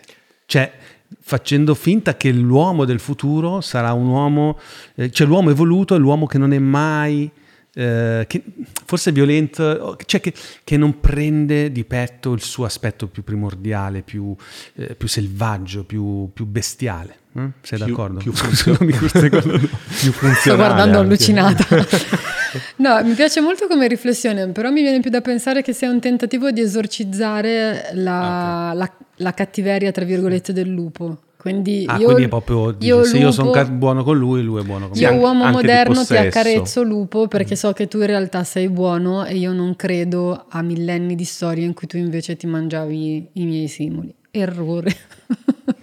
no, però la, la, vedo un po' così, una sorta di esorcismo moderno. Sai che eh, sempre in epoca medievale, quando c'è stato l'avvento del cristianesimo, quindi seconda parte del, del Medioevo, eh, il battesimo era proprio un rituale per liberare la persona che veniva battezzata, quindi il bambino dal, um, dal male, ma lo si faceva per anche allontanarlo dalla dimensione selvatica che era rappresentata proprio in quell'epoca dal lupo, che era l'emblema del peccato, del male, della morte, del demonio, cioè proprio incarnava tutti i valori ecco. peggiori antitetici a quelli promossi dal cristianesimo. Quindi il battesimo ecco, era proprio una tutto, sorta di tutti i problemi, no, si sono iniziati proprio lì in quel momento. Io infatti detto... non sono battezzata, mi occupo di lupi. No, ma è proprio quello. Sei una strega, sei. eh, sarei stata veramente sì, sì. bruciata sul rogo. Proprio lì. Poi amica dei lupi, figurati. Cioè, peggio del peggio. L'anestesia. Mononoke. Mononoke, esattamente. Cioè il, il, reprimere quegli istinti, tra l'altro fatti ad arte dalla Chiesa cristiana per millenni, è proprio la causa della nostra incapacità di, di leggere la natura, di, di, di, esserci, di essere un tutt'uno con la natura. Perché eh sì. chiunque abbia avuto delle esperienze, un minimo uh, di contatto con, con l'assoluto, con la natura, sa che la natura è stupenda e tremenda. Mm-mm. Cioè quando vai nella natura non puoi non vivere, è come quando fai un viaggio psichedelico, per chi l'ha fatto, non puoi dire, è una, com'è che diceva Chiara quando è venuta qua, liminale, no? un'esperienza liminale, cioè non, non, è né buona né cattiva, è energia pura, non, è, non c'è quella distinzione che diamo noi, no? è buono o cattivo, a Putin cattivo o buono, gli americani cattivo o buono, tutto, noi dobbiamo, ci rassicura eh il sì. fatto di posizionare un animale. E questa è proprio un'eredità cristiana, è una cosa degli ultimi, penso, 700-800 anni, sì, la natura è il male cioè, proprio sì. è, è, rappresenta un po' il mondo dell'ignoto e sì. tutto quello che è domestico, addomesticato, urbano eh, è, è, quello che dobbiamo sposare, è la nostra dimensione, la dimensione in cui dobbiamo vivere. Cioè, ma adesso veramente questo non lo dico io perché sono io, è proprio scritto nella storia, è certo. così. E quindi cioè, non è neanche per fare un discorso anti-cristiano, no? È proprio così. Ma... E noi abbiamo ereditato quell'idea lì. Io vedo sia in lei che in Valeria, scusate che continuo a ripetere questo parallelismo, invece la, una consapevolezza bella rispetto alla natura, sua, della sua parte dark e della, della sua parte mm-hmm. eh, più bucolica, apprezzandole insieme e avendo timore insieme. Eh, un fascino che deriva da questo sentimento impronunciabile di, di fascinazione per qualcosa che, che scardina no? le nostre credenze più, più più instillate no? dalla, dalla, società. Sì, sì. E eh beh, è una cosa innata, credo, anche eh. per Valeria. Cioè non ho memoria di un inizio, insomma, è sempre stato... Secondo me, guarda, riflettendo sia quello che rappresentate voi, ma anche pensavo al lupo e a come vive, veramente li vedo come i modelli giusti per questi tempi, ovvero questa, questo giusto compromesso tra eh, l'aspetto sociale, collaborativo, collaborativo e il rispetto della propria libertà. In questi tempi veramente il lupo c'è anche questa, volendo, quando serve questa cattiveria, questa lucidità nel cogliere ciò che è funzionale, però sempre all'interno di un contesto che non è egoistico in senso distorto, ma è un egoismo collaborativo. E il lupo proprio rappresenta Totale. veramente un... Sì. Un, dovremmo tutti lupizzarci o venerare il lupo d'ora in avanti. È un buon esempio. Sì. Beh, tu... È un buon esempio. Se hai voglia di parlarne, però il, il tuo lifestyle una, ci racconta di una donna libera, non hai famiglia, non hai figli. Uh, via, ho visto che viaggi in moto di brutto. Libera, Se, eh sì, cioè... No, avrei libera in antitesi alla famiglia, fa bruttissimo. Ho detto libero io? sì. Ho detto libero. cioè come per dire Lapsus di Davide, tuo figlio che ti guarda. no, un motivo per cui, ad esempio, io non ho mai sentito però la necessità di fare figli è proprio... E poi più cresco, più passano gli anni, più veramente mi rendo conto che è questo che mi fa propendere per una vita non, non di maternità, è proprio che mi rendo conto che se mettessi al mondo un figlio, vivrei per mio figlio, è normale che sia così, perché cresce un altro essere umano e non è proprio, non è magari impossibile o difficile, ma non è neanche la cosa più così mediocre e idiota del certo. mondo crescere un altro essere umano, no? farlo sopravvivere soprattutto sì. i primi 18 anni no, della no. sua vita in cui è totalmente incosciente sì, sì, e quindi non potrei fare tutto il resto sarebbe difficilissimo poi lo sapete che per una donna è molto più vincolante no? fare un figlio che per un uomo insomma ah, anche per motivi biologici proprio perciò sì forse è vero in realtà che siamo un po' più liberi Beh, comunque un, sì. un, progetto, una missione è a suo modo è un figlio, cioè totale mm, anche questo. Sì. Cioè, sì, ma perché c'hai in mano un salame tu? È di cinghiale. Oddio! Infatti sto guardando. L'ha portato Amazon. È, è esatto, l'ha portato No, no, sono... Lo apriamo? No, ma anche uno di Capriolo. Sì. No, non mi piace. In realtà, guarda, adesso vedi, ho detto libero e poi mi sono vergognato di aver detto libero in anticipo. Ma infatti, no, scusa, io non ho capito perché stiamo cercando di eufemizzare questa storia dell'essere liberi che uno non ha. È ovvio che se non hai una famiglia sei libero. Cioè, no. cerchiamo di non fare. Però noi... è vero, allora, dai. Io... Ma grazie Sapete che cazzo, in, in radio, cioè... a Radio 105, qualche settimana fa. Vedi, questo è il mio retaggio ma, cattolico. Ma va, Può darsi un po', sì. sì Però vedi. anche a me hanno, hanno, mi hanno criticata perché in radio in diretta a 105 ho detto, mi fanno sempre la battuta: sei incinta? Lo fai questo bambino? E io dico sempre no. E alla fine per, stavamo ridendo, ho detto neanche morta sono arrivate una valanga di messaggi di neomamme, mamme, insomma, che dicevano come si può dire una cosa del genere, perché mi immagino comunque che mettere al mondo un figlio in realtà sia un'esperienza pazzesca. Sì, sì. Però dopo io ho raddrizzato il Cioè tutto. no, detto, dico "Ragazzi, sì come, pa- non fa- come padre. cioè, non fa ma- per me perché Sì, ma- io ho un, altro, ho un altro progetto, ho altri figli proprio, che so- è un po' una missione. È poi. sempre quel polarizzare per cui se io sono in- non d'accordo, allora ti attacco. Cioè, se io mi dichiaro dalla parte opposta, vuol dire che metto in discussione quello che invece riguarda te. E quindi Beh, uno si- esatto, si, esatto. sente eh, attaccato, invece no, non è così. Ros Pellecchia che fa questa rubrica, cioè io sono ospite più che altro del suo programma, ha proprio detto ma il fatto che uno esprima cioè una co- un- un'opinione non vuol dire che è per forza contrario alla tua, Certo. no? Cioè per lei è così, insomma, vabbè, comunque. No, beh, è molto italiana questa figli. cosa. Io, anche voi, chi è vissuto all'estero lo sa, cioè, fuori dall'Italia non è minimamente così, cioè, nel senso non c'è nessuna eh, vergogna nel dire no, io non, assolutamente no, non voglio avere figli. eh, fa, fa strano, pure a me infatti, devo dire che la Poi- reazione, voglio dire, il figlio è un impiccio, per noi italiani, per la nostra cultura è sacro il bambino. Cioè, Sì, no, poi forse sai- è la Madonna col figlio, non so come dire, ce l'abbiamo Può proprio... darsi anche quello, ce l'abbiamo Eh, in casa poi, sì, eh, comunque noi siamo Però siamo quelli che adesso ne fanno di meno, quindi... Esatto. Siamo un po' rotti le scatole. ma no, ma... No, non guarda, mi ricordo proprio ieri cosa volevo dire. c'è il nuovo disco dei, scusate, cito cose a caso, ma il Vai. Bazar Atomico si chiama così, perché c'è il nuovo disco di una band che mi piace che si chiama Arcade Fire, no? E c'è una canzone bellissima nel disco nuovo che si chiama Unconditional, che parla proprio del- di, di lui, il cantante, eh, nel suo rapporto con suo figlio, no? Gli dice guarda, la vita sarà, non ti devi preoccupare se sarai triste, perché comunque la tristezza fa parte, insomma, delle cose belle, ambivalenti, molte molto montessoriani su- sulla crescita del bambino.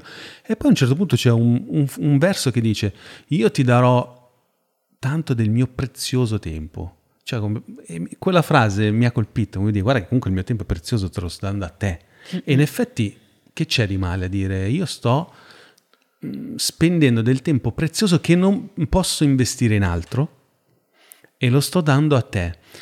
E, lo- e questa cosa mi, eh, non- mi, mi- mi- fa crescere, mi darà dei ricordi bellissimi. Te ne parlo perché io ho appena passato adesso un weekend con mio figlio, io e lui da soli in montagna con la tenda nella natura. Quei ricordi, quando sarò sul letto di morte, saranno quelle cose che mi verranno fuori di Certo. più. Quindi hanno, ma quelli hanno un prezzo. Il prezzo che io magari quel weekend volevo essere, che ne so, da non so, vedere il Milan, non me ne frega niente del Milan, ma non posso perché non puoi, cioè è sempre una scelta, è sempre Eh un sì. prezzo da pagare, Eh sì. prezioso, il tempo è prezioso. Anche per... eh, cioè, però in Italia se tu dici, eh no, Ah, poi ci sono proprio delle scelte, no? Adesso c'è stata tutta quella polemica anche con, eh, come si chiama, Elisabetta Franchi, che ha detto le donne le scelgo sopra i 40 perché Sì. così sono i figli, sono grandi. Bruttissima da dire, non la dici anche se la pensi e anche se è vera, perché io immagino me dieci anni in Appennino Tosco-Emiliano a quasi 2000 metri di quota, dove il primo supermercato e il primo ospedale sono a 45 minuti di curve e il primo casello autostradale a un'ora e mezza di macchina, cioè, ma dove andavo con un figlio? Nel senso, ed era proprio, sono stati proprio dieci anni in cui di solito tra i 27, 36 e 37 in cui uno magari figli li fa, no? Quindi, cioè, o scegli, lì o scegli eh, il lavoro perché non ci sono i servizi e nessuno li costruirà all'istante per te perché vuoi diventare madre, o scegli la maternità, però allora rinunci al lavoro, cioè purtroppo anche questo un po' fa parte del mondo duro e crudo per com'è. Ci sono alcune cose che sono incompatibili con la famiglia. È, è così. Infatti c'è questa strana tendenza a voler, eh, volerci convincere che noi abbiamo scelta infinita su tutto. Esatto. Ed è- ma, ma è Non sbagliato. ovunque. Sì, di- non so, vedi la Ferragni e Fedez, bravissimi, eh, mi stanno simpatici, però ri- dici guarda come loro riescono a fare sia il lavoro che la famiglia. Cioè que- è un modello, esatto, è un modello che, che, che è quello che ci vogliono comunicare, che quello bravo è quello che riesce comunque a fare tutto bene, cioè sia un bravo genitore, ma è anche in giro per il mondo a fare questo, e sia un cantante famoso, ma è anche un bravo papà, e che si riesce a fare, però quello che viene veicolato dai media è una realtà... eh, Beh, un po' ideale, fitti- no? ideale. Dove ti puoi permettere comunque determinate cose, o hai i genitori o hai le tate, come si chiamano, no? C'è tutto un apparato che ti, ti sostiene in questo. In alcuni casi non è, non è possibile, ma anche perché certi lavori eh, ti impegnano una quantità di tempo per cui veramente sono, diventano inconciliabili, no? a meno che appunto tu non sei in qualche area fortunata del mondo in cui sei sostenuto dalla tua azienda in questo e magari il padre può prendersi una fettona di, di responsabilità e quindi la madre è più libera di far carriera, ma in Italia mi sembra che siamo ancora un po' lontanucci. un Poi non sei no. più andata a vivere all'estero? Purtroppo visto... no. Purtroppo no, e era un progetto molto vero, perché il mio compagno è un residente a Londra, quindi avevamo un piede là volendo e poi è scoppiata la pandemia e cosa fai? Dici vabbè sto qua e poi vedo e adesso la vita è qua, però non so, in futuro io Londra la, non è che la amo, cioè l'Inghilterra proprio la adoro, ho un'adorazione, poi non so se sapete che Londra è il primo parco nazionale urbano al mondo dal 2019. Cosa significa? Cioè? Che è un parco nazionale Londra, cioè la città di Londra, Greater London in realtà, cioè quindi non mm. Londra City, ma anche tutta l'area metropolitana, diciamo così, di Londra è parco nazionale. Cioè con i forestali, cioè quindi con i ranger, con, con, tutti i progetti di tutela ed è oltre che una vera e propria istituzione ufficialmente riconosciuta, è anche proprio un movimento sociopolitico, quindi c'è un coinvolgimento massivo dei cittadini, delle scuole in progetti di tutela, citizen science, monitoraggio.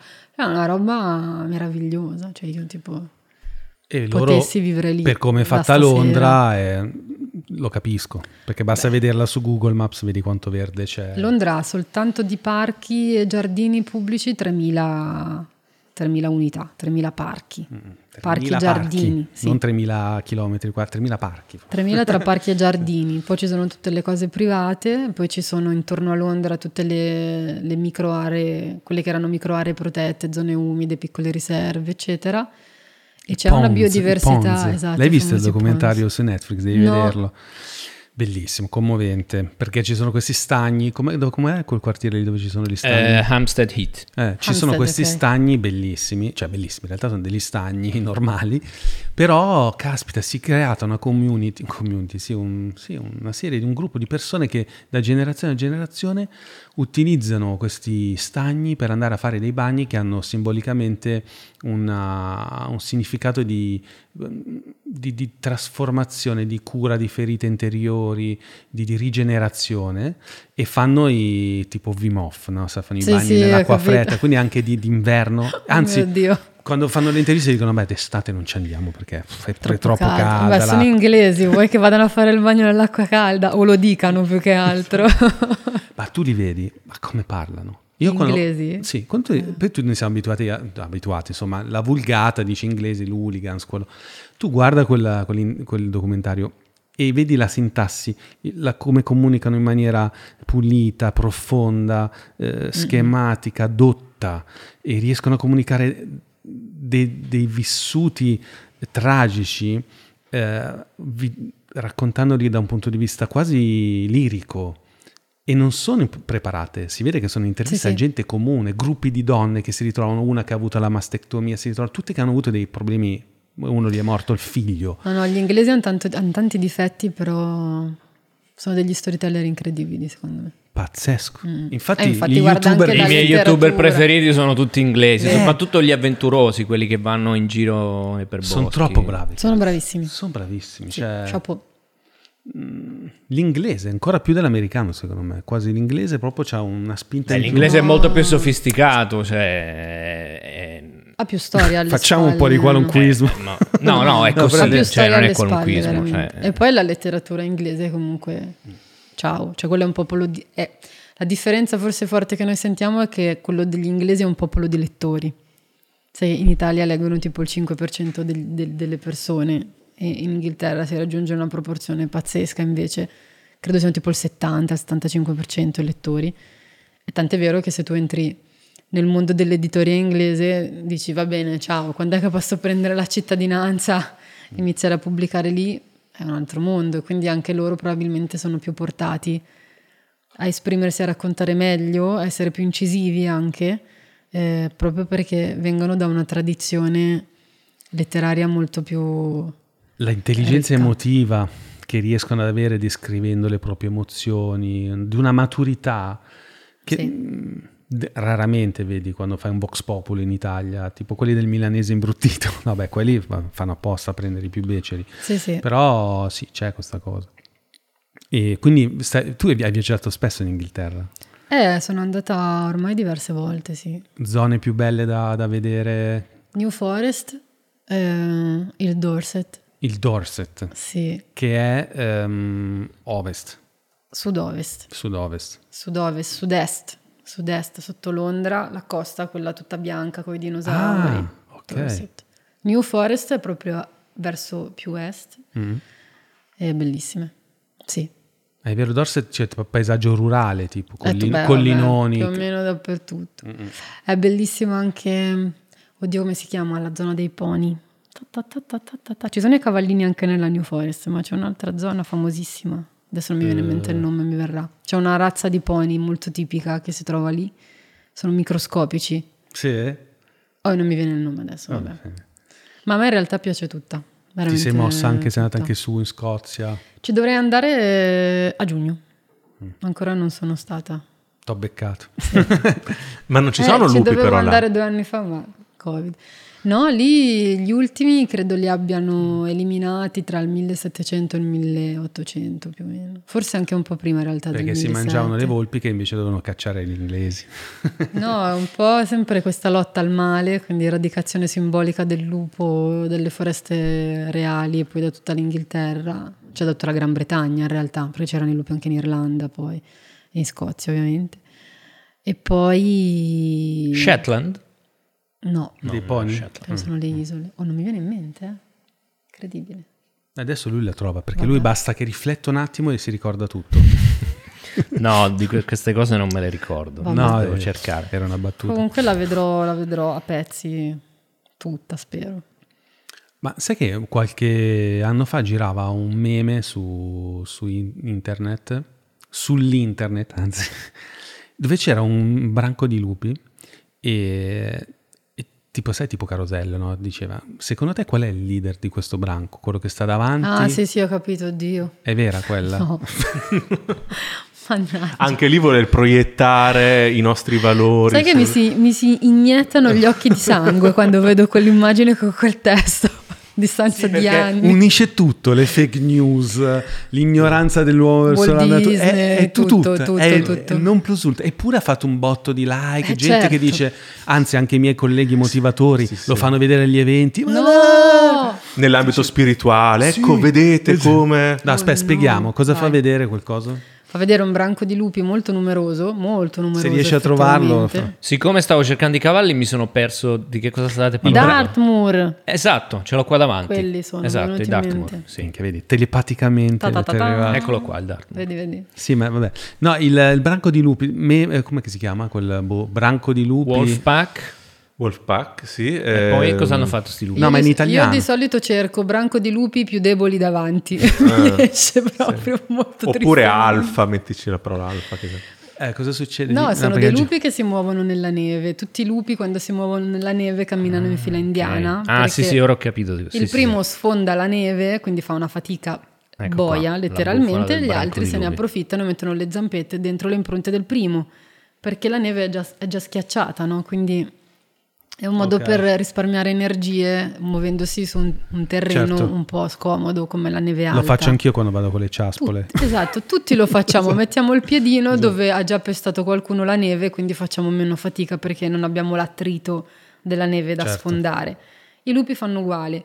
Ovviamente davanti non ci può stare il più moribondo il più debole, lo sfortunato, cioè ci sta di solito il leader del gruppo, è difficile che ci sia un... perché poi sono figli gli altri generalmente della coppia riproduttiva, quindi c'è proprio una coppia come in una famiglia di esseri umani che ha la leadership del branco certo. e guida, letteralmente traducendo. Quindi... Quindi, il leader non è quello dietro. Ma no. Mentre invece questo... Il leader è il leader. Cioè... Questa, questo meme, vabbè, sì, come sì, cazzo sì. si chiama non lo so, però dice, vedi, in realtà il leader è quello che sta dietro tutti perché guarda la situazione no. da dietro, vede che non si creino dei problemi. Non lasciano indietro nessuno. Esatto. E... allora, quello è già un po' più vero, nel senso che un lupo che fa parte comunque del branco, che magari è azzoppato per qualche incidente, ferito, malmesso, eccetera, effettivamente viene nutrito dal resto del branco, viene in qualche maniera aiutato a sopravvivere però quell'immagine in particolare lì è stata proprio super eh, shakespeariata. State att- shakespeariato, prima parlavi di letteratura inglese, sì. state attenti alle cagate che leggete su internet, domandatevi sempre chi è il content creator, chi ci guadagna dietro, a allora, chi prode. Dirò a questo proposito una cosa, che proprio cade a fagiolo un po' anche col periodo storico che stiamo vivendo. Quando io apro un giornale, c'è una notizia sul lupo, leggo di solito 10-20 righe e capisco se l'articolo è serio e credibile in quello che riporta o è una cavolata colossale, una roba scritta per accontentare qualche politico, se ci sono delle inesattezze dovute proprio a una sciatteria nel mettere insieme l'articolo. E mi chiedo, quando leggo notizie su cose che conosco non così bene, quanto me la raccontano e uno se lo dovrebbe veramente sempre chiedere. Eh certo, perché tu dici io lì sono specialista, non mi frega nessuno. Lì non ti, mi frega, lì veramente ti becco subito, però mi dico quando leggo una notizia di politica, una notizia su una guerra, ad esempio, visto il momento, una notizia sul Covid, una notizia no, di infatti. economia, cosa mi stanno veramente raccontando perché non ho le, la capacità di andare così a fondo, così velocemente, quindi mi possono raccontare qualunque cosa. Quindi bisogna stare veramente molto attenti, molto attenti. Sì, io quando avevo un lavoro normale ho fatto a un certo punto un passaggio di carriera, tipo da stagista sono diventato assunto. E tutte le credenze che avevo da stagista, quando le ho viste da un gradino sopra, non ti dico che sono diventato dirigente, neanche manager, ho visto tutta la mia realtà precedente da un punto di vista diverso. E ho capito che quelle che nella mia testa potevano essere dei surprusi o piuttosto delle ingiustizie, in realtà erano cose molto pragmatiche che avrei fatto mm-hmm. ugualmente anch'io allo stesso modo se mi fossi trovato in quella posizione. E mm, questo mi ha fatto subito, subito, immediatamente capire, aspetta, ok, ma se io non potevo capire la realtà della mia, del mio, della mia azienda, nel mio ufficio, della mia scrivania, sì.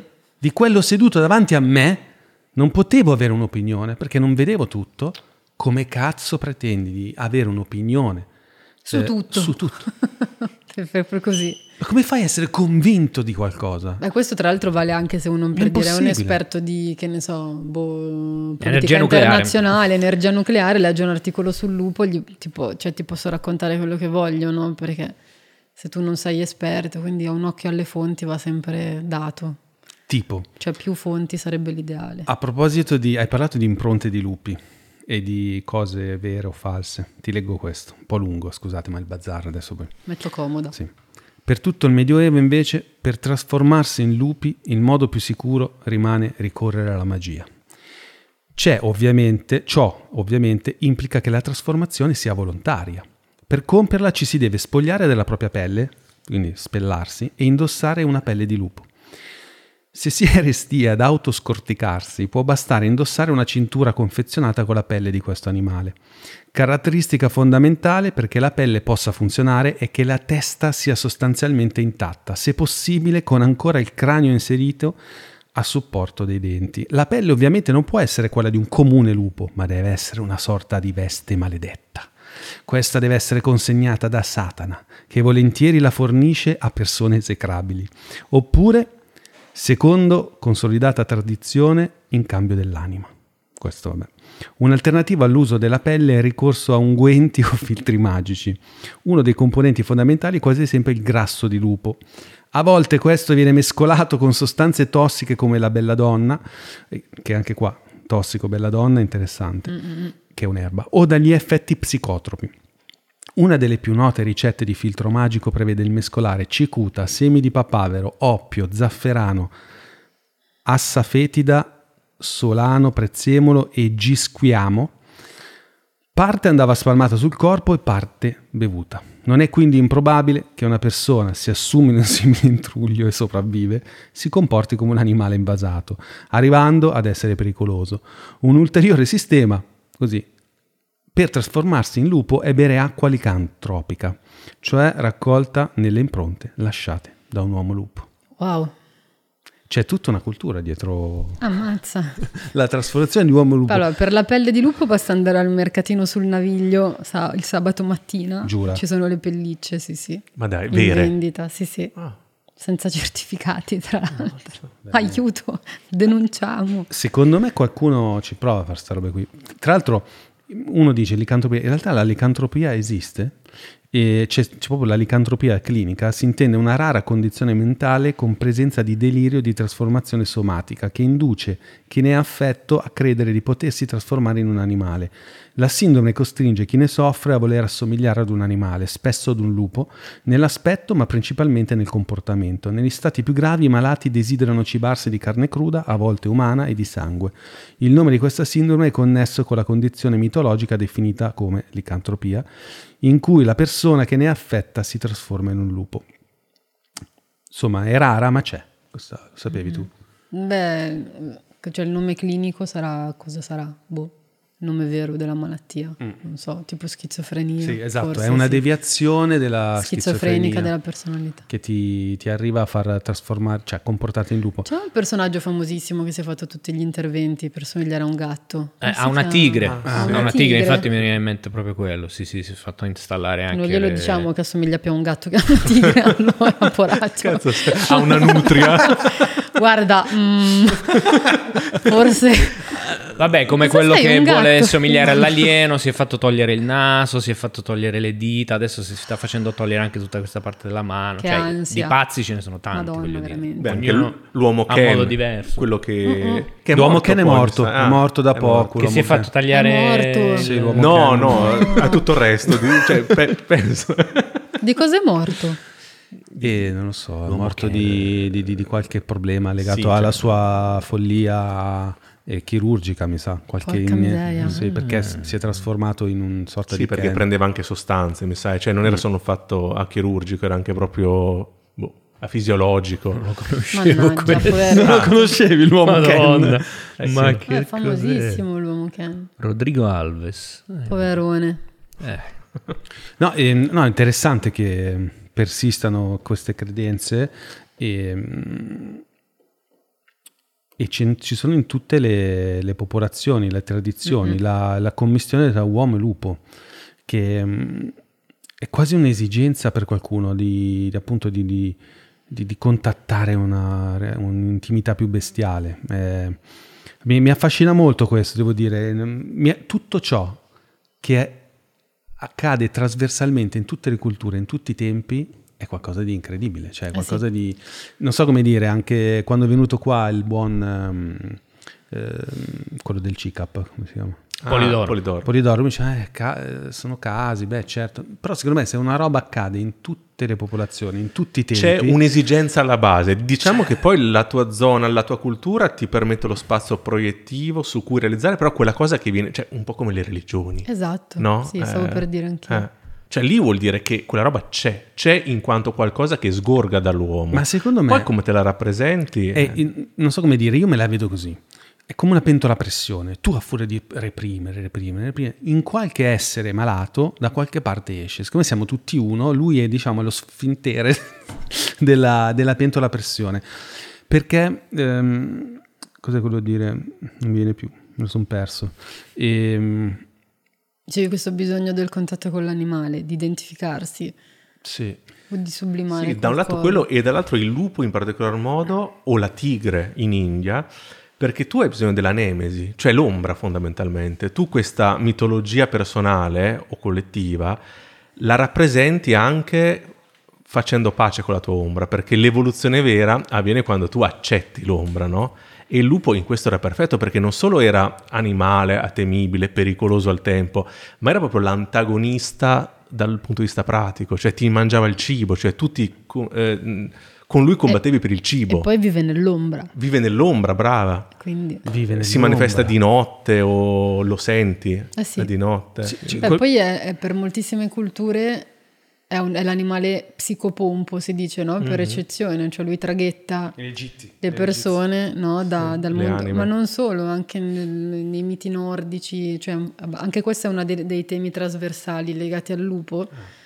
Cioè lui è l'animale che traghetta le persone dal regno dei vivi al regno dei morti, sta sempre al confine tra il buio e la luce comunque, anche se non è un animale psicopompo per quella tradizione culturale, comunque lui occupa quello spazio, infatti si dice anche l'ora tra il cane e il lupo, no? quella, quella via di mezzo.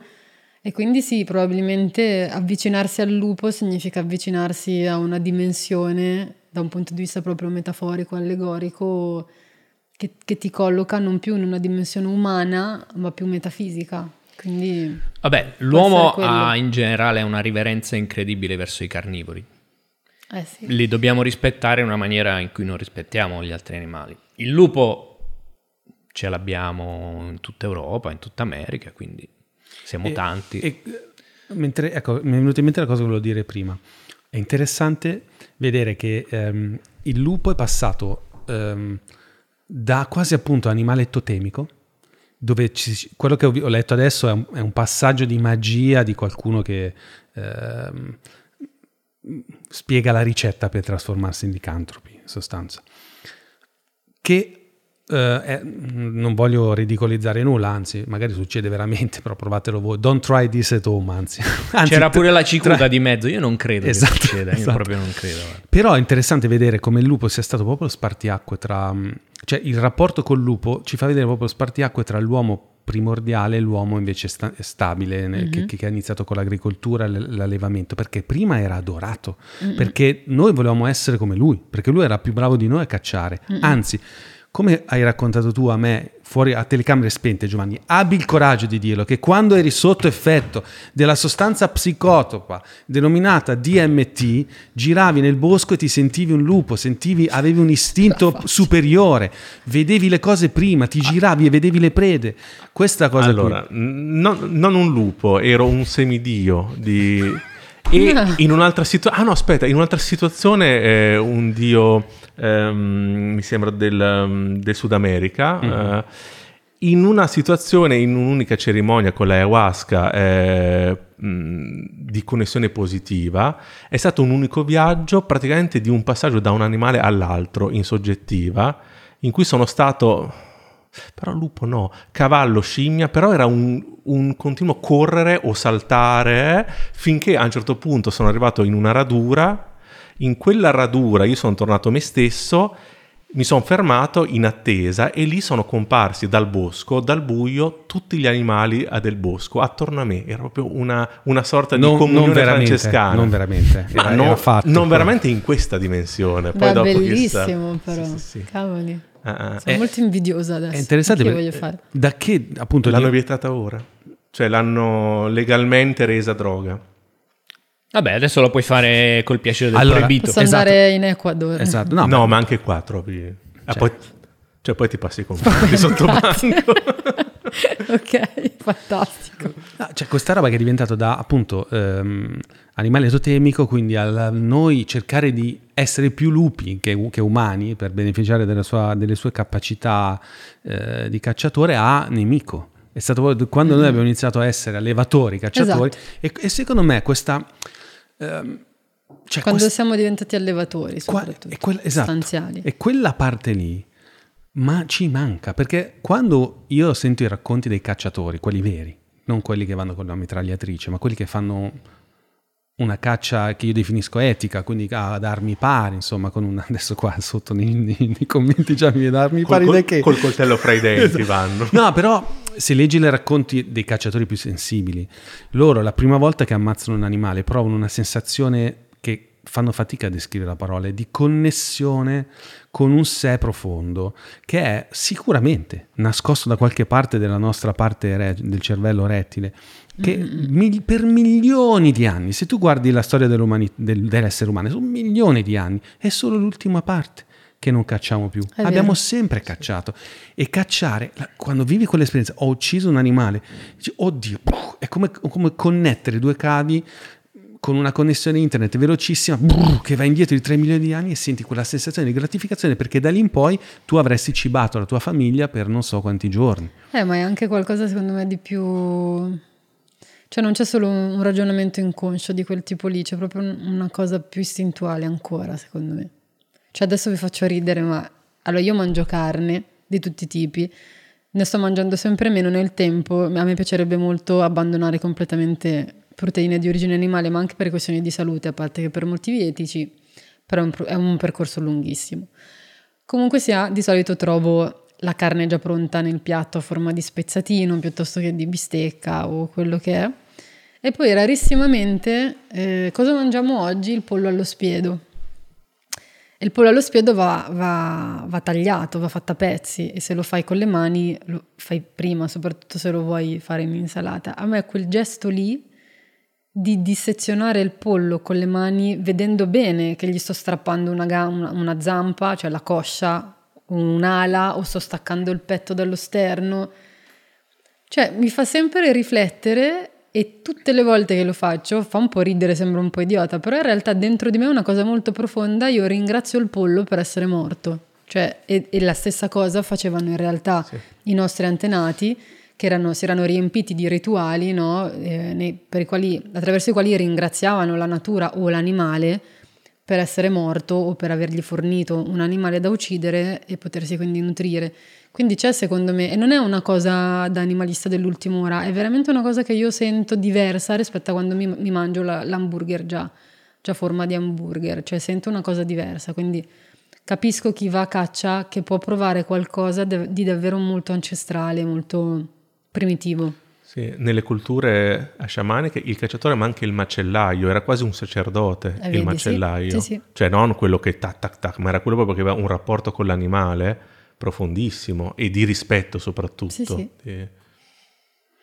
Ah, eh, anche perché poi c'è un punto che a parte la forma, ma noi mangiando, cioè noi assumiamo quella materia che diventa noi. Eh sì. Quindi c'avevo questa cosa qua. Sai no? che ho appena comprato un libro, adesso porca miseria non mi ricordo, cioè oggi non mi ricordo una mazza neanche che giorno Ma è. Attivate la telepatia voi due.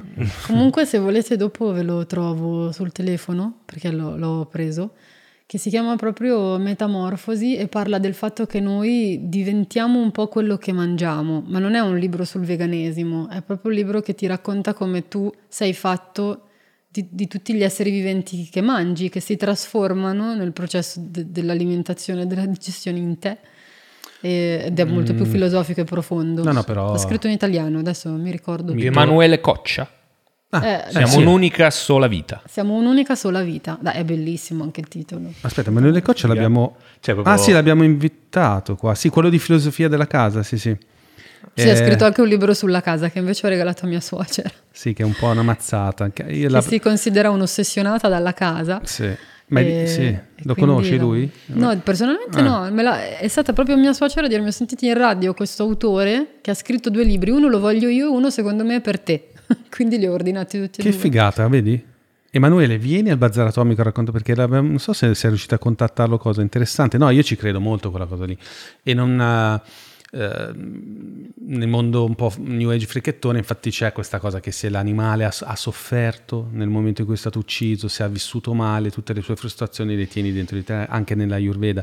Infatti, mm. ehm, credo che non sia per chi ha una sensibilità di un certo tipo costruita nel tempo di rapporto con la natura, di ricerca interiore, mm, non so come dire, quando mangi un animale o selvaggio o mangi un animale che è stato allevato in maniera etica, lo digerisci meglio. Adesso dico una cagata, però è come il vino fatto no, bene. No, in realtà nessuno studio scientifico supporta questa affermazione. Eh, Anzi, gli animali, fotto, gli alli- molti della... animali allevati all'ingrasso sa- hanno un sapore molto migliore degli animali grass fed bastano poche centinaia di anni o migliaia di anni, poi ci arriva anche la scienza, non ti preoccupare. sì, eh, basta so- dargli tempo. Ma non è sapore. Certo. Democrito ha scoperto l'atomo duemila anni prima no, di Non ha Einstein. scoperto l'atomo, ha fatto un Dai, ragionamento anche voi, e ha detto prima o poi finirà la possibilità di dividere la materia, non ha scoperto l'atomo. Beh, comunque adesso devo dire Devo dire che la mia carne preferita al mondo, che mangio anche raramente perché non è così comune, è la carne di cervo.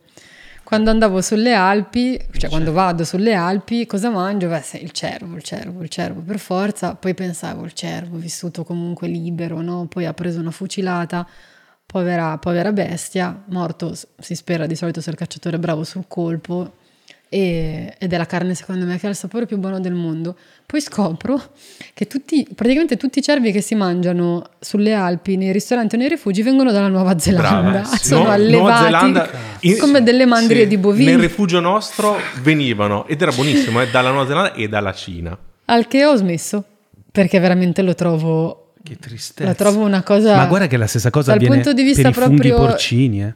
Io ero a Cioè, Bagno di Romagna. Tu sei di Bagno di paese Romagna? di mio padre. È vero che adesso mi ricordo. Eh, siamo stati a fare... A Bagno di Romagna, che è un posto che adoriamo. Noi con la nostra azienda andiamo sempre lì alle Eh, terme. dimmelo adesso quando vieni. Certo. Se ci sono, che è raro, però Sì, magari fa- ci si non, becca. esatto, non è proprio sulla strada. Andiamo a mangiare il cervo.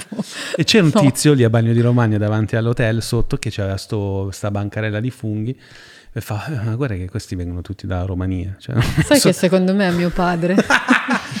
Cazzo, ma infatti è un personaggio il tipo. Penso- Sai perché ti dico secondo me è mio è padre? super- perché fa, fa le gite lui? Porta la gente? No, No, no, Per questo no, assolutamente. Ah, ok, questo- allora no. No, perché mio padre è di un'onestà disarmante. Si funghi va, noi li vendiamo, E sono non- tutti della Romania. E, no- e in Italia, cioè il 99% di chi ti vende porcini ti vende porcini dalla Romania o dalla Bulgaria, che è legale, eh, ci sono i certificati e devo spezzare una lancia comunque a favore di chi lo fa, perché in Italia non c'è quel volume di porcini per coprire la richiesta, purtroppo anche a causa de- del cambiamento del clima, è sempre molto più secco, no? quindi piove nel periodo fu- sbagliato e i funghi crescono poco o non sono buonissimi.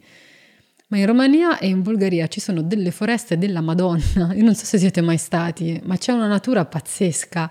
E io mille volte, onestamente, preferisco mangiarmi un porcino bulgaro. La Bulgaria proprio è uno, secondo me, dei posti più belli d'Europa. Veramente è incredibile, incredibile. Piuttosto che mangiarmi un porcino di Borgotaro, onestamente. Cioè, tra Cazzo. le autostrade, le superstrade. Cioè, onestamente, spezzo Anche la. Polonia forse è un posto bello selvaggino. Non so, la Polonia è molto piatta, non so se Mm. ha un clima da, da porcini, però la Bulgaria veramente e la Romania anche sono, sono veramente di una bellezza incredibile dal punto di vista delle risorse naturali e sono la Bulgaria poi in particolar modo veramente una terra vergine. Non so se non siete mai andati in Bulgaria, ragazzi? No, però l'ho sempre un po' guardata su Maps, no? Sì, c'è, c'è Sofia, altre C'è due Sofia. città e poi dopo non c'è nient'altro. No, sono praterie, ci sono i vecchietti che falciano il fieno ancora con la falce di legno e, e ferro e caricano il fieno sui carretti trainati dai cavalli. Dove dobbiamo andare in Bulgaria? Ovunque, è tutta così, tranne Sofia. Tu ci sei stata in moto? Io sono Perché tu stata- vai da dovunque in moto, Sì, visto. però no, lì sono stata per lavoro in, eh, con l'aereo e poi con una macchina a noleggio.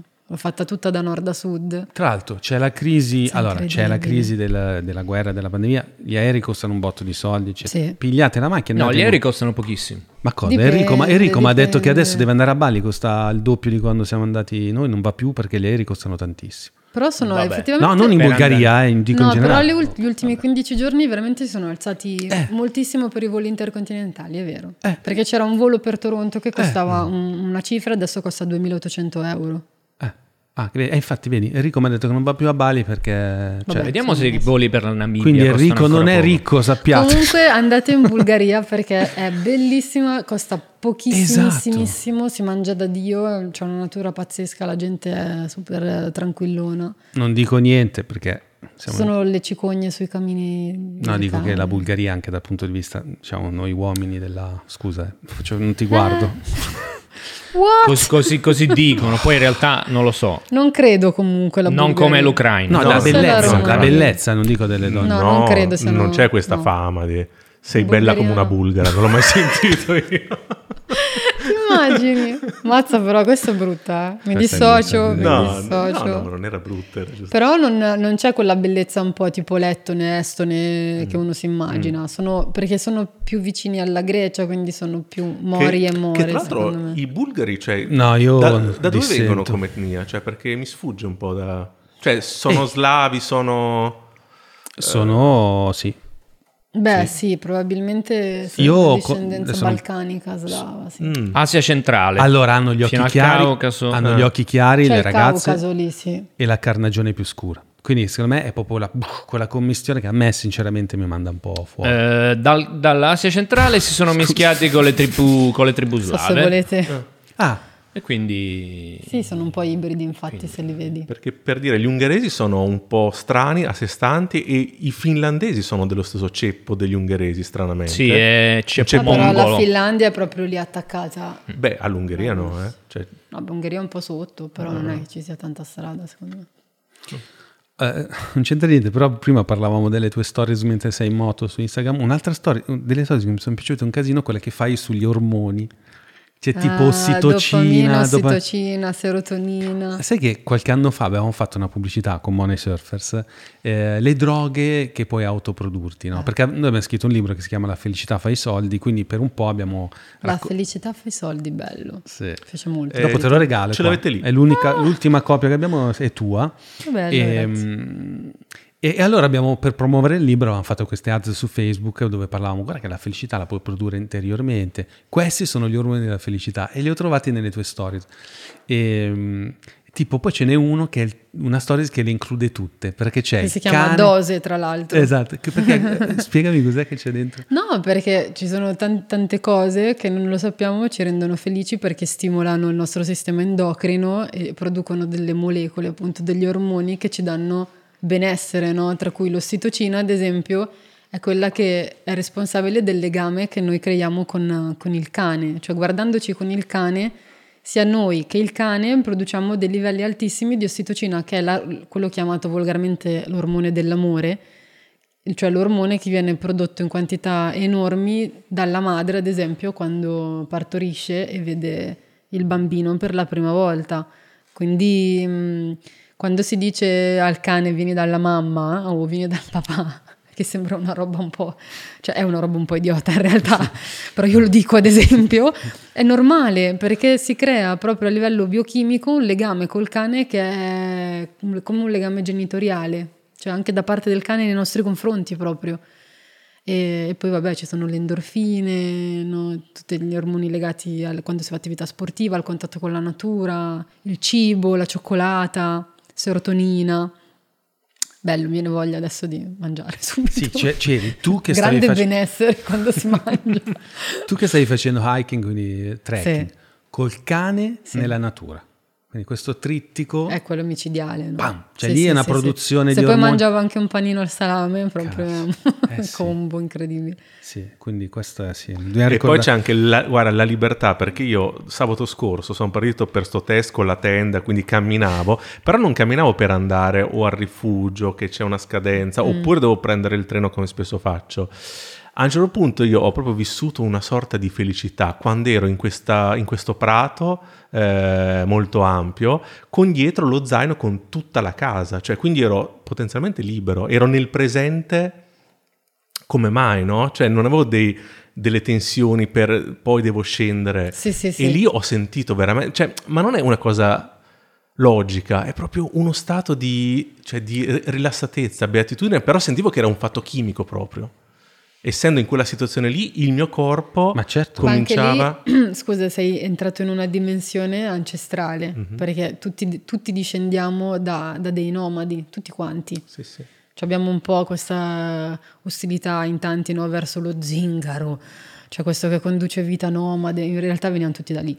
Quindi secondo me quel tipo di dimensione libera con la casa sulle spalle ci riporta indietro a, a qualcosa di totalmente naturale. Sì, Perché sì, poi sì. l'uomo fra, si è corrotto, a fra virgolette, quando è passato dallo stato di cacciatore e raccoglitore a quello di agricoltore. Eh sì. È lì che, è ha, in, che è iniziata la, la trasformazione. Privata, sì. eh, sono infatti, nati i problemi con i predatori. Anch'io quando adesso sì. mi, sono fatto, mi sono camperizzato la Jeep, quindi ho la tenda sopra, sul mm-hmm. tetto, poi ho il frigorifero, la batteria, cioè tutte le mie cose della cucina. Bellissimo. Cioè io sono autonomo, vado via vado, e, e provo anch'io quella sensazione lì. Dico, caspita, io adesso posso andare dove voglio, posso resistere, sopravvivere quasi all'infinito. Tutti mi sfottevano e dicevano, ma che te ne fai del frigo? E no, però nel frigo ci metto la Come frutta. cosa te eh, ne fai? Cioè, ci metto la Sei frutta. Vigente, Poi a me, a me, piace il burro, per esempio. Chi ascolta questo podcast sa quanto Buono, io ami il burro. burro. Ma chi è che non ama il burro? Chi sono i pazzi? il burro per decenni è stato, è stato, stigmatizzato più del lupo, secondo me. Secondo me è giunto il momento Beh, di. però non dicevano che non era buono, dicevano che faceva male. Esatto. Dicevano che faceva male. Poche sì, cose mi danno male. un bene. No, non fa male. Anzi, adesso a natura sì, una volta ho visto, c'era. Attenzione, questi biscotti sono migliori di questi perché contengono più burro. burro. Se tu vai a vedere su internet le macine, una volta ti dicono più latte meno burro. Più è la- vero, è vero. È vero. Eh, Adesso non vorrei dire niente di quei biscotti. Non sai quanto burro c'è nei panini che sono lì pronti per andare in forno. E quindi Buono insomma, burro, cioè, il, cioè, il fatto di avere il burro nel mio frigo, di avere anche, sai cosa, l'amaro, a me piace molto anche l'alcol no? in generale, ah. e quindi avevo delle, dei cordialini di amaro, dici io ho tutto quello che mi serve. I cioè. cordialini, burro e cordialini, dovresti scrivere un, una, una, guida. una rubrica o una guida a fare un podcast che un si chiama Burro e Cordialini. È stupendo. Se comprat- lo fai tu, lo faccio io, giuro. perché, perché ho detto, cazzo, nel frigo non mi ci sta una bottiglia intera di amaro. Poi, per quanto possa amare gli alcolici, non è che me ne bevo una intera per una gita, no? Ho detto cerchiamo su internet se ci sono i cordialini di Amaro del Capo. Cazzo, li ho trovati. Mi, è arrivata qua una scatolona di micro amari. Portali anche te quando vai in giro per il Va bene, ok so se adesso proporre alla mano del capo una partnership per i miei viaggi. Esatto. Scusa, cioè, non c'era quella Vabbè. retorica maschile dell'amaro che, che, che, eh, che salvavano gli animali. Sì, sì, è vero, sì, è vero. Cazzo, cioè, Averno, cos'era? Amaro Averno. Tu fai lo stesso con, col lupo. Quindi, chiar- cari amici dell'Amaro del Capo, avete una nuova testimonial pronta. Per... Che immagini? Io che dopo mezzo bicchiere dondolo praticamente, me, cioè ruoto su me stessa. Vabbè. Vabbè, allora, ehm, mi piace perché siamo riusciti a fare una puntata senza dire le solite cose che hai detto ovunque, che sono importantissime, ma che... Abbastanza vero. Sì, dai, più o meno siamo riusciti ad andare un po' alla terra. Queste cose che hai detto ovunque vuol dire che sono un po' prezzemolina, ma è no, vero comunque. No, sei ovunque, cioè tra l'altro incredibile. Eh, ma perché Poi ad, lo zeitgeist... dico cioè, di no interget... perché non riesco. Cioè, intercetti tipo... lo zeitgeist, è perfetto. Vabbè. Allora, incarni un femminile eh, totemico per molte donne. Cioè, secondo me, immagino che il tuo Instagram, i messaggi privati che ti arrivano di persone, voglio essere come te, mi Sono rappresenti... pochissime donne, però. Eh. Ah. Eh, infatti, guarda, ti ascoltavo molto curiosa perché mm. volevo vedere dove andavi a parare. No, io mi immaginavo che fossi perché la co- paladina delle donne libere. Delle donne che mm. sono attratte da questa dimensione più selvatica mm. e selvaggia, eccetera, ma non sono molte sul totale. Cioè, le altre di solito mi guardano un po'. Ah, c'è più hater che. Lo... No, beh, no, hater no, no, no, no, però non, non, non, trovo un punto di contatto con le altre donne. Su Instagram il 75% dei miei follower sono uomini. Ah, 75%. Pazzesco. È tantissimo. È tantissimo. Sono tutti molto carini, eh? cioè certo. non è che certo. mi seguono de- dei pervertiti, sì, sì, cioè, sì. ogni tanto l'idiota c'è ovviamente, certo. però sono tutte persone che sono molto attratte dal contatto con la natura, dall'outdoor, da, da questa dimensione così appunto più, più, selvaggia dell'esistenza, che poi è vera e non vera nel mio caso, nel senso che sì, sono una che spesso si è trovata in situazioni magari no, zaino in spalla, i lupi, il fango, la neve, il freddo, però a me piace anche andare dal parrucchiere e prendere l'aperitivo da Gattullo, visto che qua vicino, e abitavo qua vicino tra l'altro prima. Eh, ma infatti per quello non l'ho detto. Cioè, quindi insomma... La tua ambivalenza del lupo ce l'hai anche nella vita privata, perché tu sei sia mondana esatto, che... sì, però gli uomini magari sono più attratti dalla parte più outdoor, più maschile in realtà mia, mm. che femminile, e, e le donne meno. Beh, però probabilmente quelle poche donne sono in realtà molto uh, ispirate, cioè sì. magari su quelle lì agisci veramente tanto. Sì, come, scrivono dei messaggi bellissimi. Come esempio. Sì, eh. sì, sì, infatti. Cioè è un fatto magari di nicchia, ma di nicchia mm dove c'è... Sì, mi tengono proprio un po' come, come esempio, come mi vedono sì un po' una persona di riferimento, donna okay. di riferimento. Hai detto una cosa, mi ha fatto riflettere, cioè il fatto che quindi ci sono delle cose maschili e delle cose femminili, perché tu hai detto, eh sì. Secondo me sì. Att- eh, cioè eh, nella eh. nostra società sì. No, perché io ho avuto problemi nella mia vita. su questo. A dire no, questo? No, ma nel senso, ah, ah, quindi se lei va nella natura, cioè se una persona va nella natura, fa delle cose nel freddo, nel caldo, dove c'è molto, è un atteggiamento maschile. Poi ah, io no, lo, lo, reputo sempre dal punto di vista archetipico. Cioè, nel senso, la, la forza fisica, eccetera, è un attributo archetipicamente eh, Ma maschile. l'uomo è più forte della donna fisicamente, cioè... Poi, e, poi è, e poi è una questione statistica, cioè certo. tu dimmi quante donne in Italia veramente si mettono gli scarponi, lo zaino la giacca a vento e vanno un, a camminare in un parco nazionale per giorni o per ore, non hanno paura e se la sanno cavare o che cavolo ne so io, cioè è una percentuale più piccola rispetto a quelle che non lo fanno, eh, ma è statistica, poi perché non lo facciano è un'attitudine. Sì, cioè, noi... Io non mi faccio le unghie, non so. Ehm... No, perché c'è il nostro amico Crepaldi mm. che è venuto qua qualche settimana fa, che giustamente l'altro giorno nelle stories pubblicava questa critica che era venuta fuori di questa azienda che apriva una posizione lavorativa per fare il magazziniere e diceva eh, cerchia, eh, questo lavoro è solo per gli uomini e si è creato tutto un casino, di discriminazione e lui fa, è un lavoro fisico, cioè non, non so come dire, è un lavoro che mm, sì, mi sì, sembra no, giusto. presente la, la, polemica. Tra l'altro anche, sì, cioè, nel senso, anche nel mondo ayurvedico, che è quello che mi, mi appartiene di più per cultura, cioè eh, anche nell'antica India c'erano cioè i lavori maschili e i lavori femminili, ma perché il, per come è fatto il corpo dell'uomo... Ma, anche, è... ma sì, ma c'è anche proprio un'attitudine, cioè c'è una maggiore o minore manualità, un'evoluzione proprio, maggiore o minore precisione, maggiore o minore multitasking, cioè eh, siamo diversi proprio da un punto di vista neurologico. Cioè noi negli ultimi eh, centinaia di migliaia di anni ci siamo evoluti un po' fisicamente in funzione di quello che si è sempre fatto allora, no? Cioè quindi eh, la caccia, e poi noi siamo giovanissimi, cioè non è che abbiamo compensato l'evoluzione negli ultimi duemila anni, quindi siamo sempre quelli, siamo fisicamente. Beh sì, l'uomo è sempre un po' più forte del, della eh, donna. Sì, sì. Magari adesso ha un po' meno senso pratico rispetto al passato, l'uomo. Confermo, e magari la confermo. donna ne ha un filino di più perché adesso iniziano ad esserci molte più donne che vivono da sole, quindi che si arrangiano. Come l'uomo adesso ha più sensibilità di quanto esatto. ne aveva prima. Certo. O comunque, sì, eccetera. più che altro forse non è che è più sensibile, ma è più legittimato a esprimere concede, le proprie emozioni, concede, certo. no? mentre prima era un peccato mortale. Mm-hmm. Poveri voi. Sì, infatti, no, ma infatti. Ieri ho postato delle, un post su Instagram in cui ho fatto vedere le foto di questo weekend che ho fatto con mio figlio nella natura e ho scritto delle frasi che mi, molto profonde, cioè sul fatto ah che bello ho passato questo weekend di semplicità con mio figlio, dei ricordi bellissimi che mi consumerò. Mi sono detto, ma mio padre una roba del genere non l'avrebbe mai fatta, mm. mai. Ma e però dentro di sé inconsciamente sicuramente l'avrà provata, però effettivamente ho, visto, ho, ho, provato la sensazione del salto generazionale, cioè... Poi, vabbè, io sono un maschio evoluto, però ci sono, certo. ci sono ancora adesso i maschi che non Beh, sono in grado di esprimersi. Nei, nei però... percorsi a di lavoro su se stessi, eh, la prima cosa che vogliono insegnarti agli uomini è a piangere. Cioè, è proprio in, reimparare a piangere, perché veramente chi più, chi meno siamo proprio cresciuti sì. nel cercare Con di nascondere vergogna. questa cosa qua. Mm-hmm. Se lo faccio, lo faccio in privato perché... Eh, e non è facile perché poi sei, scopri di essere veramente tanto condizionato a piangere davanti agli altri. Eh sì. Eh,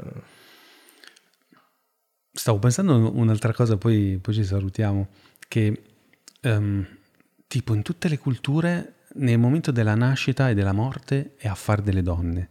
Cioè tipo quando qualcuno nasce, l'uomo deve stare fuori dalla sta- è sempre stato così, no? Da, mm-hmm. È da mm. poco che l'uomo può partecipare al parto, mm-hmm. perché è una roba, dai, questo è, è come dagli se la donna... smartphone. Es- eh? Ah, dagli smartphone per riprendere esatto. un po'. Cioè, adesso mi faccio un collegamento un po' virtuoso, però questo essere appunto psicopompo del lupo e c'è anche nella parte femminile, perché è sempre stata così, cioè la, nei momenti critici tra la vita e la morte, la donna li ha sempre presidiati anche nella morte, cioè quando c'è da comporre mm-hmm. il, il, morto, eh, sempre, l'uomo non c'è mai, non sono mai gli uomini che si occupano dei morti, sono sempre le donne che si occupano dei morti, tanto quanto nella nascita. C'è proprio una suddivisione netta nella società tradizionale che in qualche modo non riusciamo adesso nel mondo moderno a vivere con più serenità. Cioè, appunto, quello che hai detto tu, eh beh, sì, tante mie amiche avrebbero detto: oh, no, no. Eh, perché è solo dell'uomo? No, io conosco una mia amica che l'ha fatto, eh, grazie al cazzo. Però non è che perché ne conosci una, gli altri 100.000 eh no. No, vabbè, ma perché siamo arrivati all'estremo, cioè eh. abbiamo fatto un po' il giro del il giro, abbiamo mm. fatto il giro. Sì. Adesso siamo arrivati un po' all'estremo opposto, in cui per forza tutti tutto siamo tutti uguali sempre, comunque, in qualsiasi situazione, qualsiasi lavoro, qualsiasi cosa, parità a tutti i costi, cioè in realtà eh, io sono sempre per il relativismo, proprio non, non, ci posso fare niente. Per me è tutto relativo, quindi... Eh, non è un caso che chi come te ha vissuto quando... Non l'abbiamo detto, noi diamo per scontato la biografia, però tu hai... perché comunque se no... Mm. Ci sono altri video su YouTube per sapere la vita di, di Mia, guardate su quelli. YouTube, eh, non esatto. Su YouTube, ma anche dovunque sei da... Perché ridi? Perché l'ha capita. L'ha fatto ridere lei. L'ha capita. Eh, no, non l'ho capita io, cosa no, ho detto? No, no, Perché ho detto tube? Vabbè. No, Allora, se faccio così col naso, chi mi vede da casa, non ho pippato prima della puntata, anche se mi piacerebbe farlo, ma non, poi crea dipendenza. Hai pippato i pioppi. Esatto, ci sono questi pioppi che navigano anche qua. Mi fa un po' che non sciogli lingua anche, ho pippato i pioppi. ho pippato i pioppi. Se la sai e... dire vuol dire che non hai pippato. E... No, boh, non mi ricordo più cosa volevo dire. Oddio, però, cosa sto dicendo? Comunque ti ringrazio. Ah. Cioè, con... Stavamo seri adesso perché avevamo preso una deriva un Di attimo. che cosa stavo parlando? Non mi ricordo più. Buono. Ci stavamo salutando. Sì. Stavi dicendo delle donne, del parallelismo con i lupi. Vabbè, sì, dai, secondo me. Io stavo parlando di relativismo socioculturale. Sì, esatto. È passato il messaggio, sì. No, dei suoi canali su YouTube. E poi che, to- che trovate altre cose su, su, di me. Ah, sì, che tu... Cioè, altre è, interviste. Oh, grazie, grazie. Vedi che in quattro play, riusciamo... Vedi, sì, sì, no, nel senso, il, chi ha avuto un contatto di, di, di, di prolungato con la natura selvaggia è quasi se, se automaticamente abbia questo tipo di...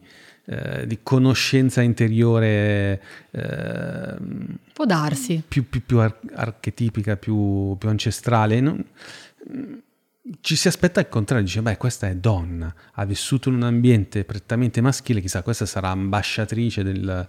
come probabilmente sei, delle, dell'uguaglianza. Di, de, Totale, sì, sì. Però questo non vuol dire che non esistono delle, delle... differenze, esatto. ma grazie a Dio esistono, se no che noia. Cioè, no. sì. cioè, insomma, a me se mi proponessero un lavoro da magazziniere gli tirerei un calcio nel culo, scusami. No, no. Ma che fatica, eh. ma fallo fare a un uomo. Esatto. Cioè, no, dai, Bisogna, dai, insomma, io poi non so, sono così. Bene, adesso andiamo a pippare veramente. no, perché? perché di toccarmi il naso. E, ehm, allora, Mia, a parte gli scherzi, eh, no, tu incarni proprio il femminile Mm, che piace a noi del bazar atomico, okay. te Valeria. Aspettate il momento dichiarazione. Sì, no, okay. vi, no vi, vi, seguiamo con, con, ammirazione e siamo contenti di poterlo promuovere nel nostro piccolo perché siamo un podcast di nicchia. Poi non capisco perché sei venuta, noi non siamo sconosciuti. Cioè, cos'è che... Ha insistito tantissimo Silvia. Ah, allora ho detto va bene, dai, se insiste così tanto deve essere figo, vado. Grazie Silvia. No, poi, poi, in realtà no, io dico di no quando non ho tempo. Di solito vado abbastanza ovunque mi piace chiacchierare, parlare, poi se vedo che insomma le cose sono fatte bene, le persone sono serie, cioè è chiaro che se devo andare, non so, boh, vabbè non parliamo diciamo. di altri, non diciamo cose cattive. Ero in dubbio sul venire solo perché non sapevo se questa settimana iniziavo o no un programma, che invece non inizio adesso, inizio più avanti e quindi io ho detto ok, ce la faccio, vengo volentieri. Grazie, grazie veramente. E, e, invece non ne abbiamo parlato neanche, ma parli- ne parliamo adesso delle, delle tue, del tuo ultimo libro, quello sulle... Ah, è vero. Esatto, cioè, che è una scoperta anche lì, cioè il fatto che ti sei scoperta eh, storyteller per bambini. Sì, tra l'altro lo stavo per dire prima, ma perché si parlava del, del, fatto che i maschi debbano sempre reprimere un po' le emozioni, sia una vergogna esprimerle. E il protagonista di questo libro ultimo che ho scritto, che è un libro dai dieci anni in su, Custode di, di cuori l'amicizia tra un ragazzo e un lupo nero. Sì, in realtà ha come tema portante non tanto l'amicizia tra il ragazzo e il lupo nero, ma proprio questa possibilità del protagonista di esprimere le, le, le, proprie emozioni che in realtà ha represso in virtù di un avvenimento doloroso.